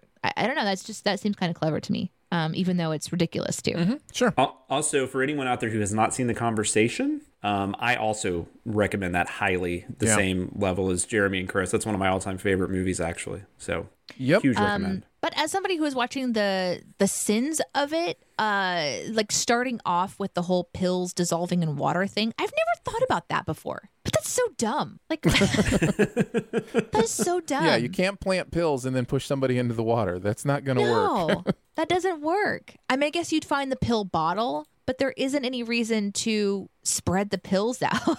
like keep them in the bottle, or, or Well- no, I guess you wouldn't want to keep them in the bottle because Yeah. then they would really. Uh, anyway, I obviously I'm really bad at plotting to kill people. uh, so if you want to keep going, I can Yeah, keep yeah. going Go on some ahead. of the ones that in. Yeah. Absolutely. um uh the rearranging of the letters into the same old story new hampshire and then the whole like how pointing out I was like uh i took the time to do this and i will not have nothing to show for it. Just kind of like forcing the sin to work. Right. that is such a fun one i think for us writers who know the feeling of writing something and trying to make it work and figuring out a way to make it work. And then you kind of hit this place where you're like how am i going to get this into the script you know what i'm just going to say fuck it this is going into the script just, you know I just Which is like how things evolved to where it's now we're sinning them for actually being correct, but we had to waste our time. Like there was something like when I had a sin I took out, but Aaron and I we were doing the boys like when he he gave the definition for transparency, I was like, oh, he screwed or translucent. I was like, he screwed that up somehow, and he didn't at all. And I almost wrote a sin like you know. But for I had to take the me time to do it. Yeah, yeah. it is fun. It's yeah, just, you know, but pe- people would have seen right through that, uh, Uh, Jonathan.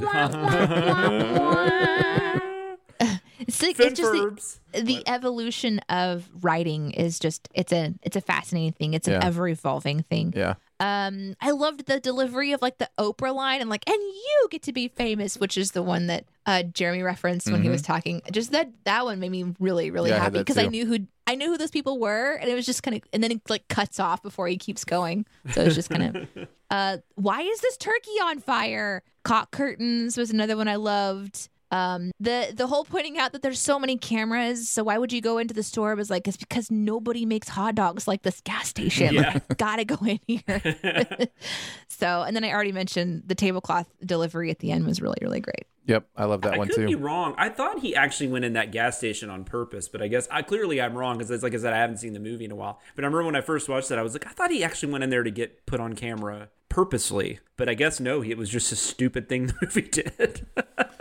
Uh, Jonathan, what That's about you? unreal. Um, yeah, Danae named a lot of them. I mean, you, we didn't mention the Christmas Yeah. movie thing. Oh my god, that was. I'm sorry if I took that away from you, Aaron. That was. Uh, Oh no, I just figured all of so us had that one down. It's so funny. Yeah. Like- yeah. That's one of my all-time favorite running gags already. When it's like like like that's like Christmas. yeah, I like how he kept doing different ones. Christmas movie. He just do it real quick. and then, did he sing one? Oh yeah, he did I all think- sorts of fun I think stuff. he sang Oh, them. yeah. yeah, yeah, yeah. Um, and then I We Got You movie. The loss of friends was worth it. and um, yeah, no, that was. I mean, and then I think everything else. Oh, and then the Regina King thing though. I did like that. You see, movie. You had Regina King in 1998, and you didn't know what to do with her. Yeah. Uh, I thought was very was very fitting. Um, but anyways, but uh, no, it was it was it was just it was just a great video. Like, I was just I was just laughing really hard through the whole thing. So. Yeah, you guys mentioned most of them. A couple more. I will just say uh, that's why they have a kid named Errol now. It was supposed to be Error, but his father messed up the birth certificate too. it was great. What's Uh, weird is I had that one written down, but I couldn't remember why I wrote it down, so I didn't. yeah, no, but- that'll happen to me sometimes too. Actually, I've started cutting and pasting the actual sins from the script, uh, so instead of just taking notes, so that I remember what they are. Um, but how stupid do all these contestants have to be to have negative eight thousand dollars and be this Right? neck and neck with their horrible play? I almost What a looked that up because I thought there had to be something like that was an in joke or something, but I didn't. I didn't take the time to mess with it. That was Not very that it wasn't. strange. It's still a sin, regardless. But I So was just strange. It made me very curious. Like that has to be on purpose. Well, the only thing I wondered is if there was a music video for uh, Weird Al's "I Lost on Jeopardy," uh, and if that was from that. No, there Um, is, there is, but it would have looked older than that, and he was in yeah. that video. He was one of the contestants. No, there is totally a video for Because that. that's the first uh, thing that came into my mind was I lost Yeah. on Jeopardy, uh, which, Yeah. which made me laugh. Enjoy all your favorite sports like never before at BetMGM. Sign up using code Buckeye and receive up to $1,500 back in bonus bets if you don't win your first bet. When you register with BetMGM, you'll get instant access to a variety of parlay selection features, live betting options, and the best daily promotions in the business. And with BetMGM at your fingertips, every play and every game matters more than ever. Place your money line prop, or parlay bets with the king of sportsbooks today. Sign up using code Buckeye and receive up to $1,500 back in bonus bets if you don't win your first bet. BetMGM and GameSense remind you to play responsibly. 21 plus and present in Ohio, subject to eligibility requirements. Rewards are non withdrawable bonus bets that expire in seven days. Gambling problem? Call 1 800 Gambler in partnership with MGM Northfield Park.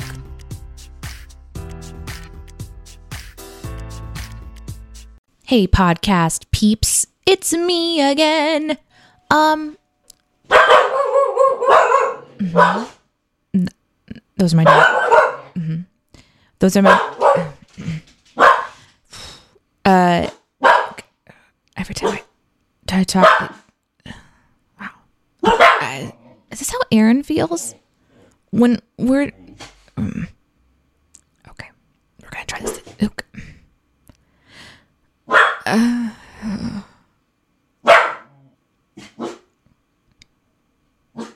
I just wanted to tell you about the survey again, which is at cinemasins.com slash BTS. So go fill it out. Uh, all right, let's move on to keeping tabs. The internet is a communications tool used the world over where people can come together to bitch about movies and share pornography with one another. Ha ha!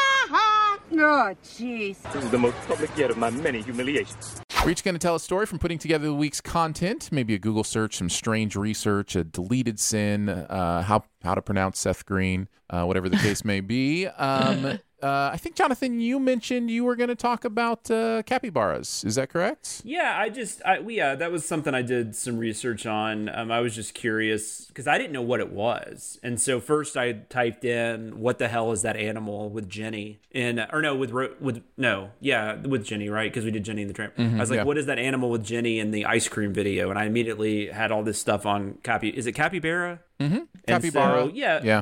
So I just wrote some stuff down, but I didn't. I didn't really end up using a lot of this. We just went with the more like I just ended up going with the you know I don't know why this is in the video, but I don't know that I want to know. But yeah, it is the largest rodent. Uh, it's twice the size of a beaver, uh, which apparently it gets and it gets mistaken for a beaver, which I didn't think it looked anything like a beaver. I but didn't think it did either. But I guess just because it's big, Right. Um, but what I thought was weird, most they're they're basically in South America, so I don't even know like they're not even regional to where like Blackpink is. Um, but but I'm sure you know zoos have them and stuff like that. Uh, they're also known to be in Florida though. That's like the only other place. Some sometimes you'll see them. Uh, they're closely related to guinea pigs and rock ca- cavies. I don't cavies. I don't know what those are. Mhm. Uh, they are strong swimmers like beavers. Uh, they get eaten by jaguars and pumas quite frequently. And uh, they, but my favorite thing was they also eat. They eat their poo in the morning, and the reason they do that is because that way they can digest their protein twice. Yeah, who doesn't? Makes sense to me. I mean, that's what I, is that abnormal? no, no, I think most everybody you guys does are that. half. You guys are part capybaras.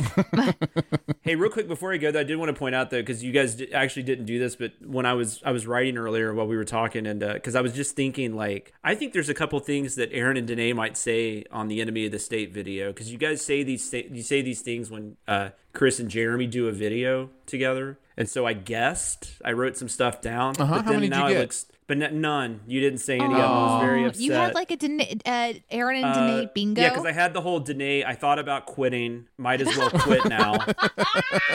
and then Aaron saying something along the lines of, "This is why they're the A team," or "This is why they're the OGs." Um, Holy shit, that's so true. Like that was that's legitimately something that we just super I would have said. I just remember watching the video thinking this is so great. I was like, they're totally gonna say this crap. So I wrote Oh it down. down. 'cause then if you had said it, I was gonna be like, look. Look what I wrote So down. now, I now told I will you. call out my my failure. oh my god, that's so funny. Yeah, I love that you know us that well. I, did try. say I did say OG, didn't I? Did the the OG crew doing it? I think I did say OG. Yeah, you but- did I say think that. you did. Yeah, But I, yeah. you didn't say this is why they're the Right. Yeah, you always right, see right, some yeah. variation. You say that some variation on that a lot. In both, and you're correct. I mean, that's ridiculous that Dave thinks she's, she should quit, but uh, the the OG thing is always correct.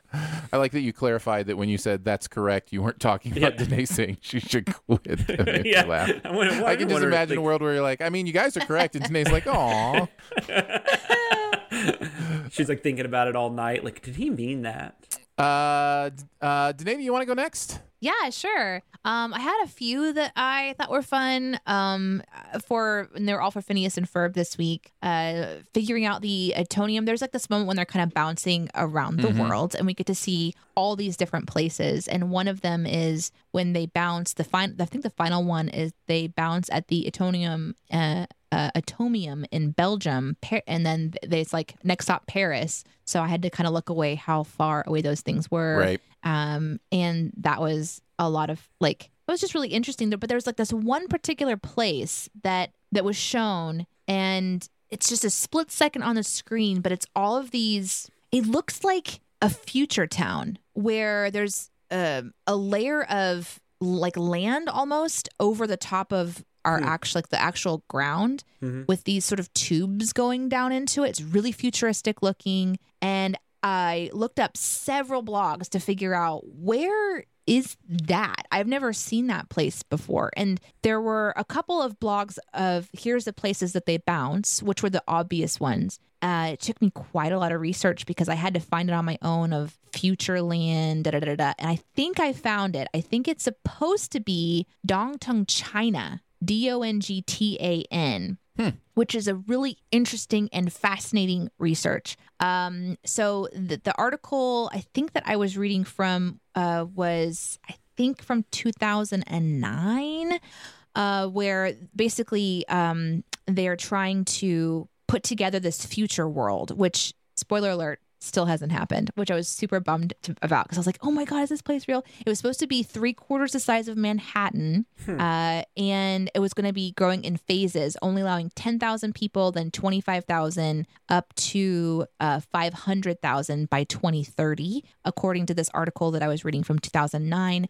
But over on the Wikipedia side of things, that was updated to say uh, a different timeline. I think 2050 was one of the goals. But just real briefly, um, the city was planned to be an ecologically friendly, zero greenhouse emissions transit and completely self sufficient in water and energy with the use of zero energy building principles. Wow. Uh, the high performance buildings, et cetera, et cetera, et cetera. Okay, so uh, proposes to have the only green transport movements along its coastline. People would arrive on the coast, leave their cars behind, traveling along the shores as pedestrians, cyclists, or sustainable public transportation vehicles only, and they would only be powered by electricity or hydrogen. Uh, so th- the pictures of like the development, I've only been able to find like, hey, here's a big boulder. That's the name of the city on it but it's super bummy because it's such a cool idea. Oh, that's interesting. Uh, that it would be like like so so energy efficient, and I immediately was like, oh my gosh, I want to live here. That sounds really really cool because they wanted to like plant trees like on top of things, and people. Li- it was just this really cool thing. So that was my was my search That's was learning really about neat. Dongtan, China. That's kind of like that makes me think about like how Walt Disney would his because he died before they built Epcot, and Mhm. I don't. I mean, I guess most people know that Epcot was supposed to be like a city. It was supposed to be like a like a self sustaining, uh, like futuristic, like you know, city that people could live in. Oh yeah, Um, here's here's another. Uh, so it said if the energy plan uh, is ambitiously green, uh, sources energy from combination of solar, wind, and biofuel and recycled organic matter. There's no uh, landfills that were planned for Dongtan. The waste would be compost, con- composted, processed, and reused. Rooftops would be green with vegetation, which provides the insulation, and only clean fuel cars would be allowed on the island. And the abundant public transportation will run on hydrogen fuel cells. So so people would live there, but they would have to keep their car if they had to have a car to, Yeah. to work somewhere else. They would to be yeah. If if they arrived in a, a car that wasn't approved, they have to leave it on the coast, and it's basically just like a. It was supposed to be an experiment um, that still hasn't happened because here yeah, it is, usually 2020. experiments where you put right? a bunch of people on an island, that usually works. I've heard, I've heard that's always a good idea.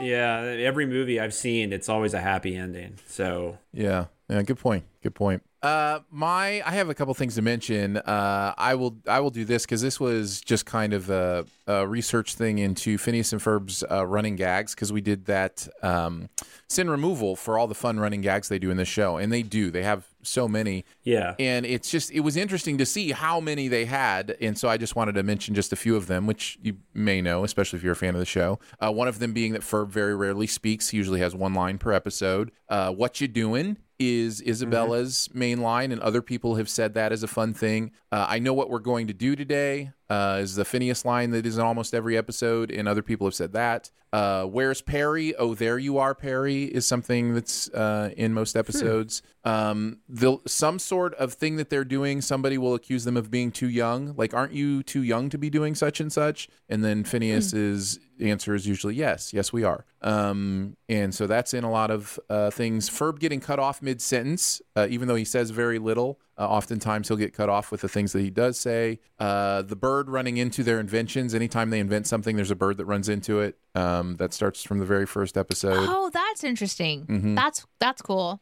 Uh, there's a, a evil jingle uh, for Doofenshmirtz uh, that changes throughout uh, where it's like you know Doofenshmirtz something incorporated. So that's what he's doing on the the uh, the piano or whatever. hmm Yeah, yeah. Uh, and uh, let's see. There's so many That's of in a different episode. Sorry, that's in that you haven't seen that yet. Maybe you will by next week. Mistaking Doofenshmirtz for a pharmacist is something that happens a lot, which I think is hilarious. That is funny. Um, and then uh, there's there's this thing that happens with Perry the Platypus where he will take off a disguise and they'll be like a platypus. Perry the Platypus, and it's it's uh, in several episodes. It's very very funny. So is his daughter is Doofen? What is his name? Doofenshmirtz. Doofenshmirtz. I uh huh. think. Is Yeah, his is his daughter? Is she a recurring character as Vanessa. well? I guess. I think yeah, I think she's in several How, episodes. but I didn't. I couldn't figure out like is she supposed to be like hi- like Candace's age? I guess is she supposed to be like, or she's supposed to be older? A little older. I think a little older than Candace. Um, more like an adult daughter kind of thing.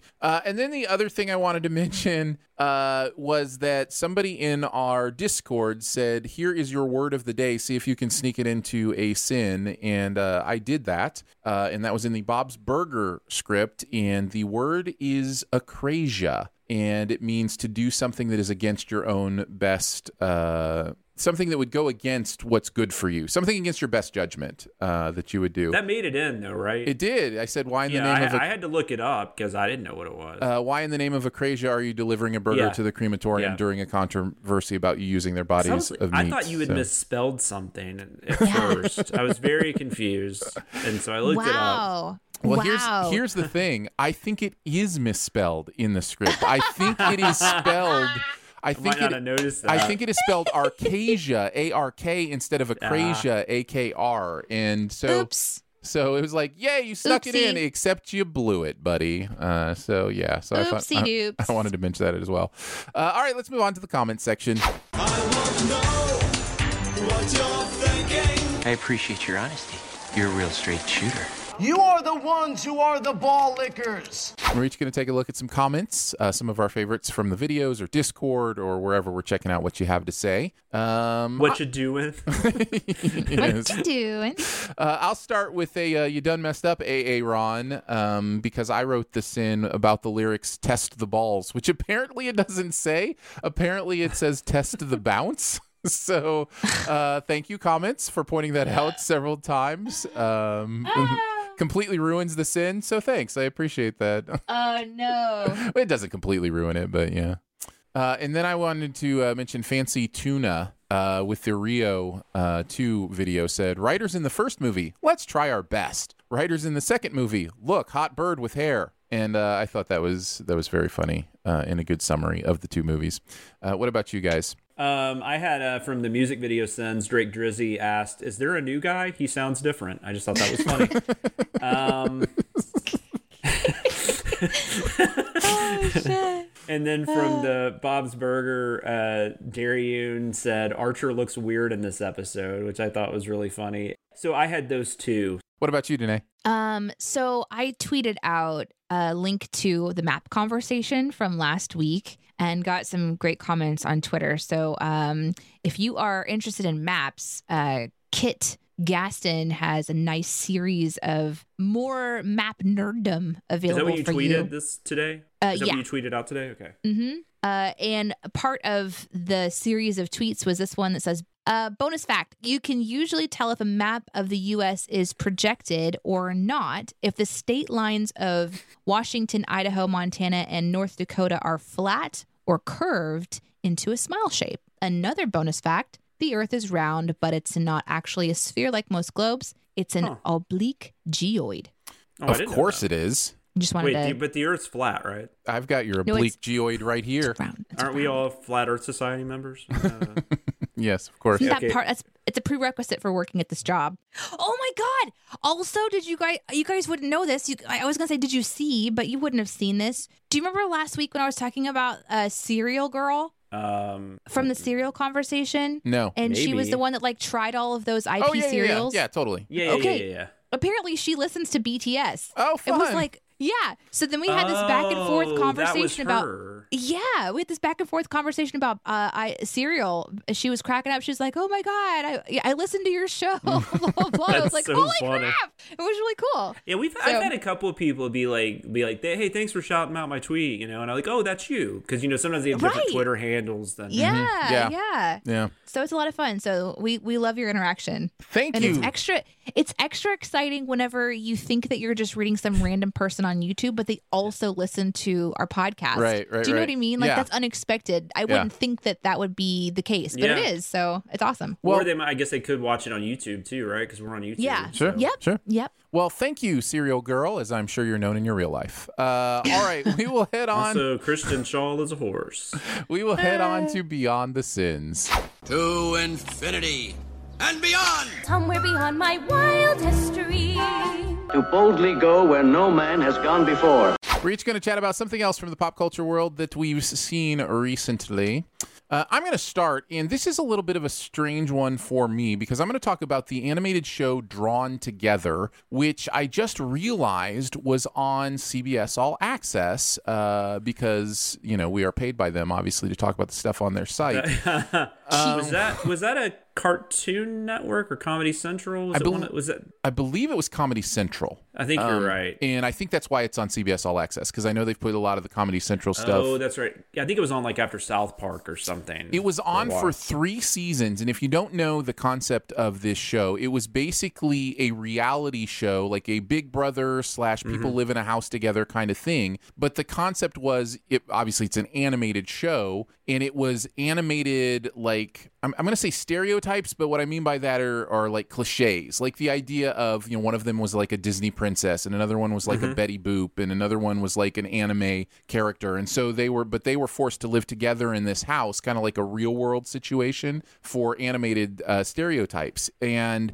I found it so clever and so funny. It was also very, very raunchy. Uh, and a lot of it was bleeped and blurred and that kind of stuff on Comedy Central. I don't know for sure if it is on CBS All Access because I only watched a little bit of the first episode. And uh, I just thought I would mention it because I think it went under a lot of people's radar that might enjoy this kind of thing. I can see this being the kind of show that would be really more successful today in a world of like Archer and those kind of comedies that have come since then. Um, but at the time, I think it just missed a lot of people. So I wanted to mention it. It's called Drawn Together. Um, if you're offended by stuff, it will offend you uh, because it's definitely one of those shows that that uh, goes to places. So yeah, I'm telling you, man, CBS All Access. I mean, I, we're we're we're seriously not paid by them. we should be. Uh, that that is a that is an under the radar uh, streaming service, though. There is just a ton of you interesting know what they content did on there. You know what they did in the last couple months, which is is the reason a lot of this is happening, is they finally realized that they needed to conglomerate all of their ownership into there. Yeah. So you've got the Comedy Central stuff, you've got the um, you know, obviously the CBS stuff from from the network, Mhm. but then MTV stuff like the challenge that Mhm. we mentioned, they put on there like they've gone, "Hey, we're Viacom, we own all these properties. Why aren't they all in the same Yeah. place?" And that that's really what's kind of launched them to this next place. It, so it was also funny too because my wife was like griping in the kitchen one day, and I was like in the laundry room, which they're right right next to each other, and she was just like, "I just, I just, I, I thought what she said was, why do we, why do we pay for CBS All Access?" So I thought she was complaining about the fact that we had it, but what she was actually saying was, "Why do you have to?" She was saying something about why, because she was trying to find this one season of RuPaul's Drag Race, and the only way she could watch it was on CBS All Access. So then I discovered she didn't know we had it. So I was like, "Wait, no, we have that." She's like, "Oh, we do." Okay, cool. You know, then she was all excited. I was like, I thought I was about to get in trouble for like having a streaming service because I thought I thought she was complaining, that she was complaining that she couldn't watch it. She thought without buying it like from Amazon, Right, Because we right. didn't have because she you know she didn't think she had access to CBS All Access. I was like, no, no, we we totally have that. If you listen to the podcast, you would actually know. That's right. We talk about that we week. totally have that. But um,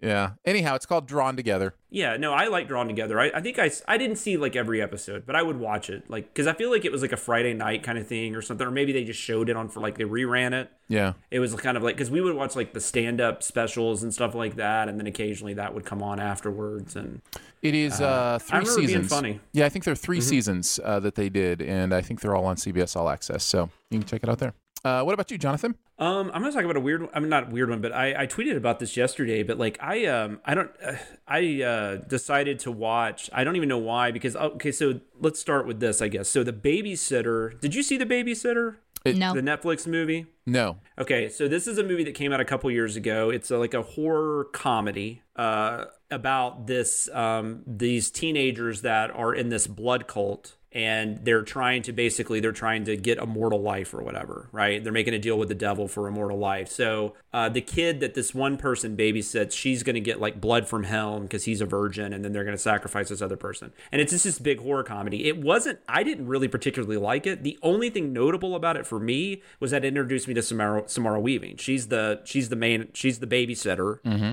of the movie. She's awesome in it. She's great. Her and actually the kid played by Judah Lewis. They're both really good. And uh, but the movie itself, I don't know. It just it was one of those things where it just it didn't it didn't hit for me. Like it just didn't hit me in the right place. I didn't laugh and but a lot of people really enjoyed it. So they made a sequel and it came out uh, yesterday actually. It came out on Thursday. So I watched it last night. Um, or I mean or yesterday afternoon or whatever and it's called The Babysitter uh, Killer Queen and it was a really weird experience because a couple of things. I don't i don't think i would have even watched it. They released the trailer for about a week ago and randomly i just watched the trailer or it popped up while i was doing something. And the trailer intrigued me. I was like that's like they made a sequel to the fucking babysitter you know but then i was watching the trailers like something about this is calling me in so I watched it yesterday and it's really weird. It's like one of those things for me at least where where the first film didn't land like the first film almost feels like a like it was like an exercise or like a warm up mm-hmm. and then like the second film actually like everything feels like it like it hits everything in the second film basically if that makes sense from Right. a comedy standpoint. Like whereas I wasn't laughing at all in the first film, I was dying.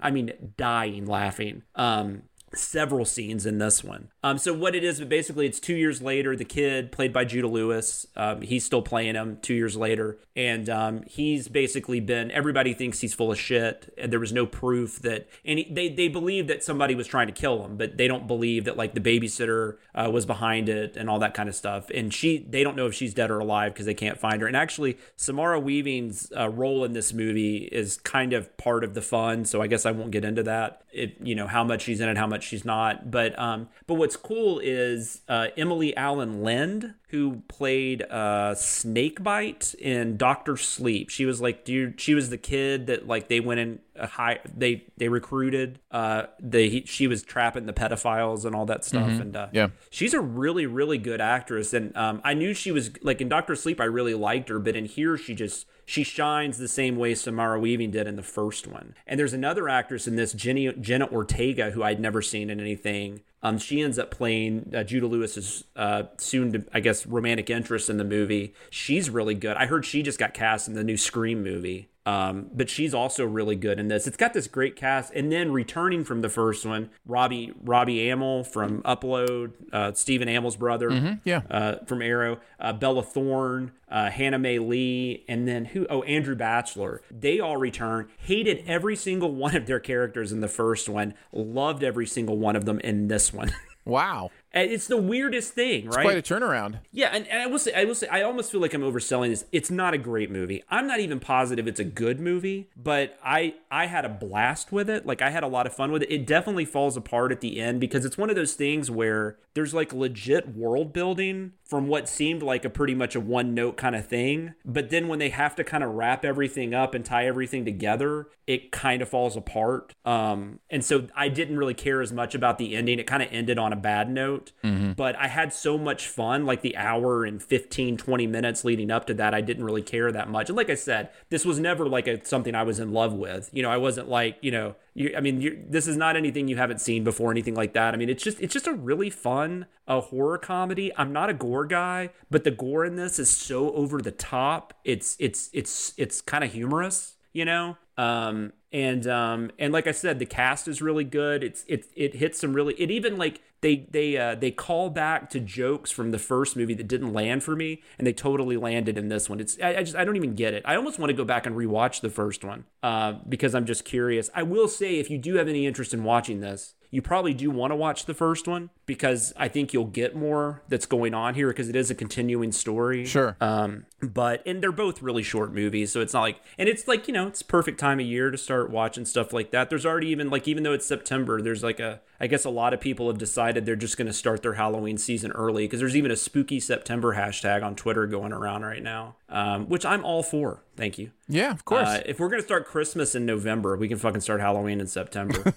um, but no, but and I haven't really talked much about the plot, but I really don't want to because I feel like I feel like that would give stuff away. But basically, Judah Lewis is just playing a character. It's two years later. He's in high school, um, and nobody believes what happened to him. And and then through random circumstances, he gets kind of stuck back in a similar situation. And uh, but the movie's like it's smart, it's funny. That they're the even like the non horror stuff, like the high school stuff, is really funny. Um, I seem to be well, I seem to be in the minority as far as like on, if you look at Rotten Tomatoes, like I think the critic score is like twenty three percent, although the audience was like eighty six. Um, and I saw a lot of people talking about how much they couldn't stand it on Twitter. I had a couple people actually comment on my thread saying, "Really, I didn't like it." Uh, nothing mean, but they were just like, you Mm-hmm. know, letting me know they didn't like it because I guess they felt like they needed to. Um, and then, uh, but then I saw a bunch of people after, like later in the night, I saw a bunch of tweets of people like, "I'm surprised people don't like this. I had fun." So that's kind of the camp I was in. I, Sure. Like I said, it's like I gave it like three stars on Letterboxd. I'm not saying it's like a classic, but uh, it's definitely a surprise because Nice. I never would have thought in a million years I would enjoy, you know, Babysitter Killer Queen. But that's uh that's my recommendation this week, or that's my uh, Beyond the Sins. Danae, what about you?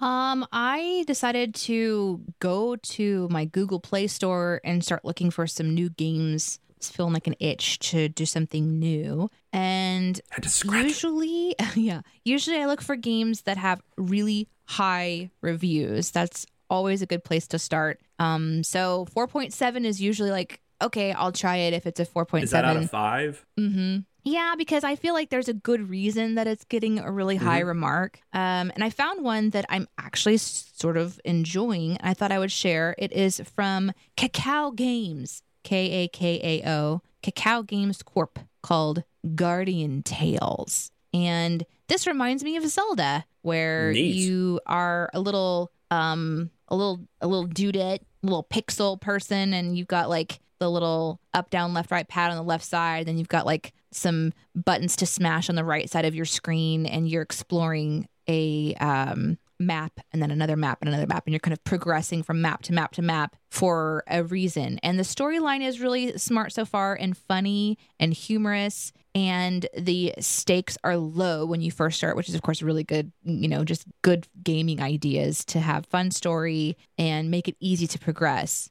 There are a couple things I'm worried on the game as far as like longevity goes. We'll see how it works out, but um like uh there is a guild aspect to it. There's you can upgrade your equipment, you can summon new characters. There's a lot more that you can do. I'm ignoring all of those features and just playing just running with the character that they've given me to start with. So I'm just and and the good thing that they do is they put the little red dot by what you need to upgrade so you don't have to go in and figure it out yourself. It's prompting you when you have something you can do. So I can kind of mindlessly click rather than have to learn a whole new system because this style of game can get really, really complicated. Just like Summoning Wars, I think is one that I used to play. Again, a summoning game. Um, this game is actually the style of game is called a gacha game, where uh, which is uh, I, I just learned about that. It's like a loot box where you can spend in-game currency and you can buy a loot box and open up Are randomly. gotcha? Like I Yeah, gotcha. it's, it's yeah, I think it's said gotcha like that, but it's G A C H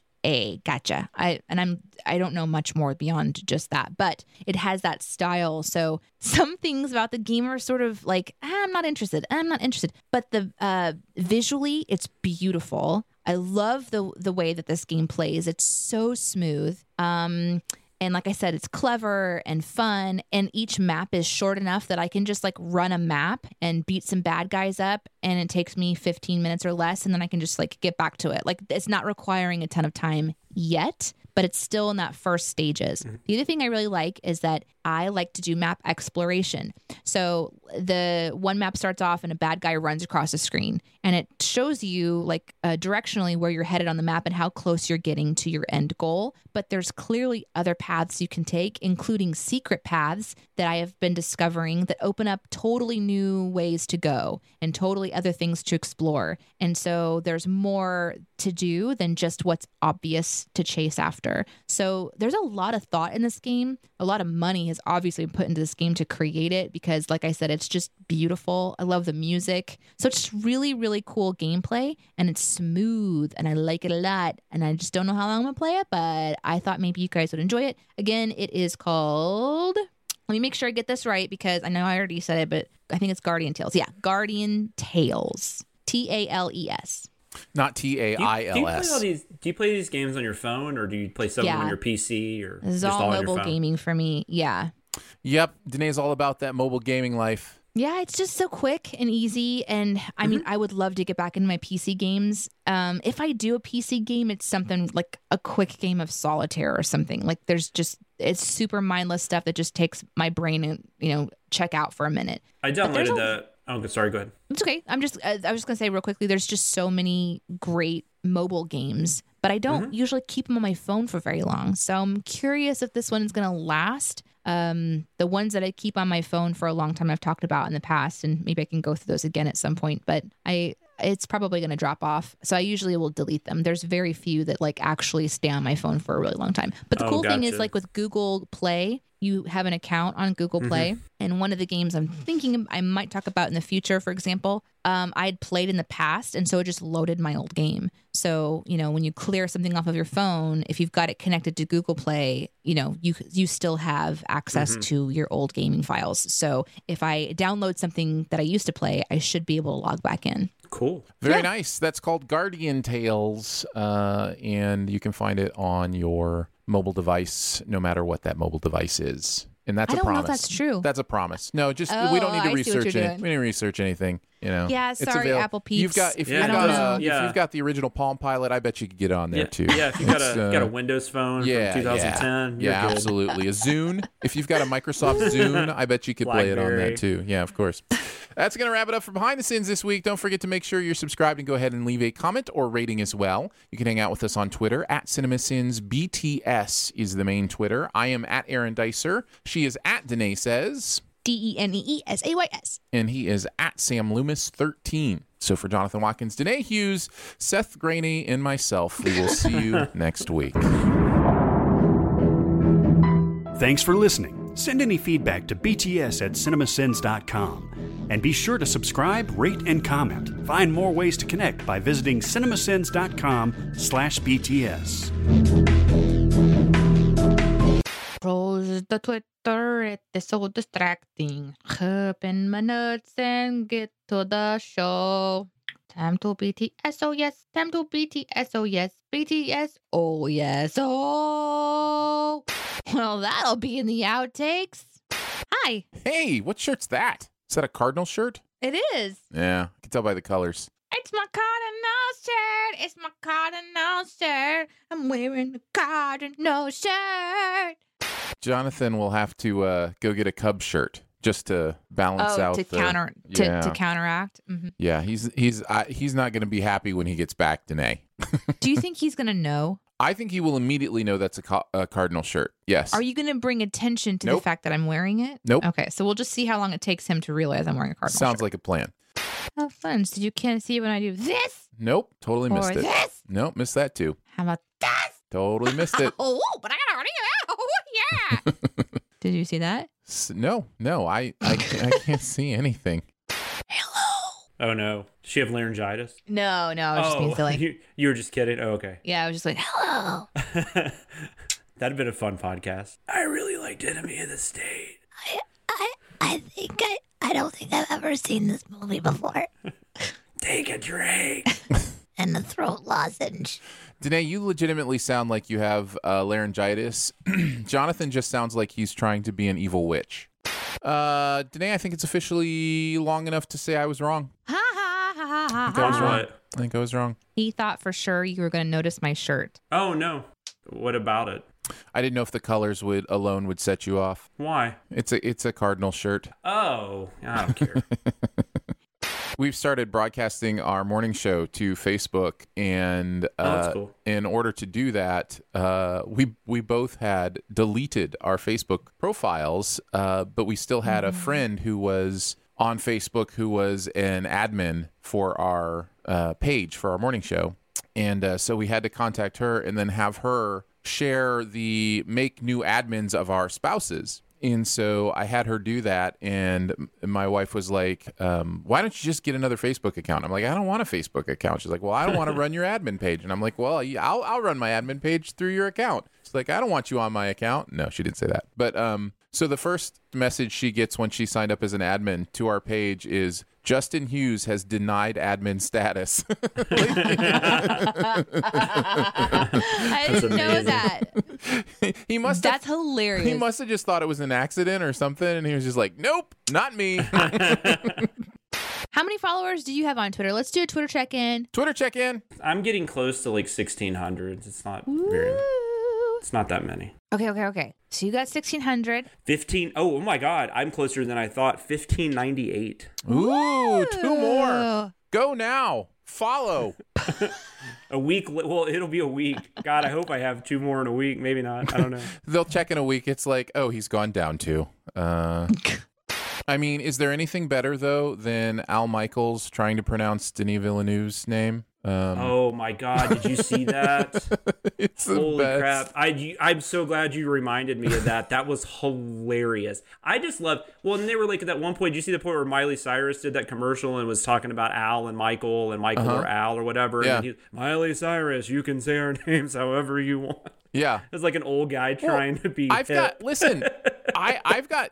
I mean, I've got no leg to stand on. I I think it's No, funny no, not it's- because he's like a bad person or like I mispronounce stuff all the time. I think it's very human. It's very funny. He's absolutely not a bad. He's an awesome person, but um, I just found it really humorous. they probably get well. They probably get that. Uh, they probably get that verbiage like two seconds before they have to say it knows? too. So I'm the one that I'm the one that uh, that called Saoirse Ronan Seors to her face. So you know, I've I've got my own my own mistakes that I've made. That's awkward.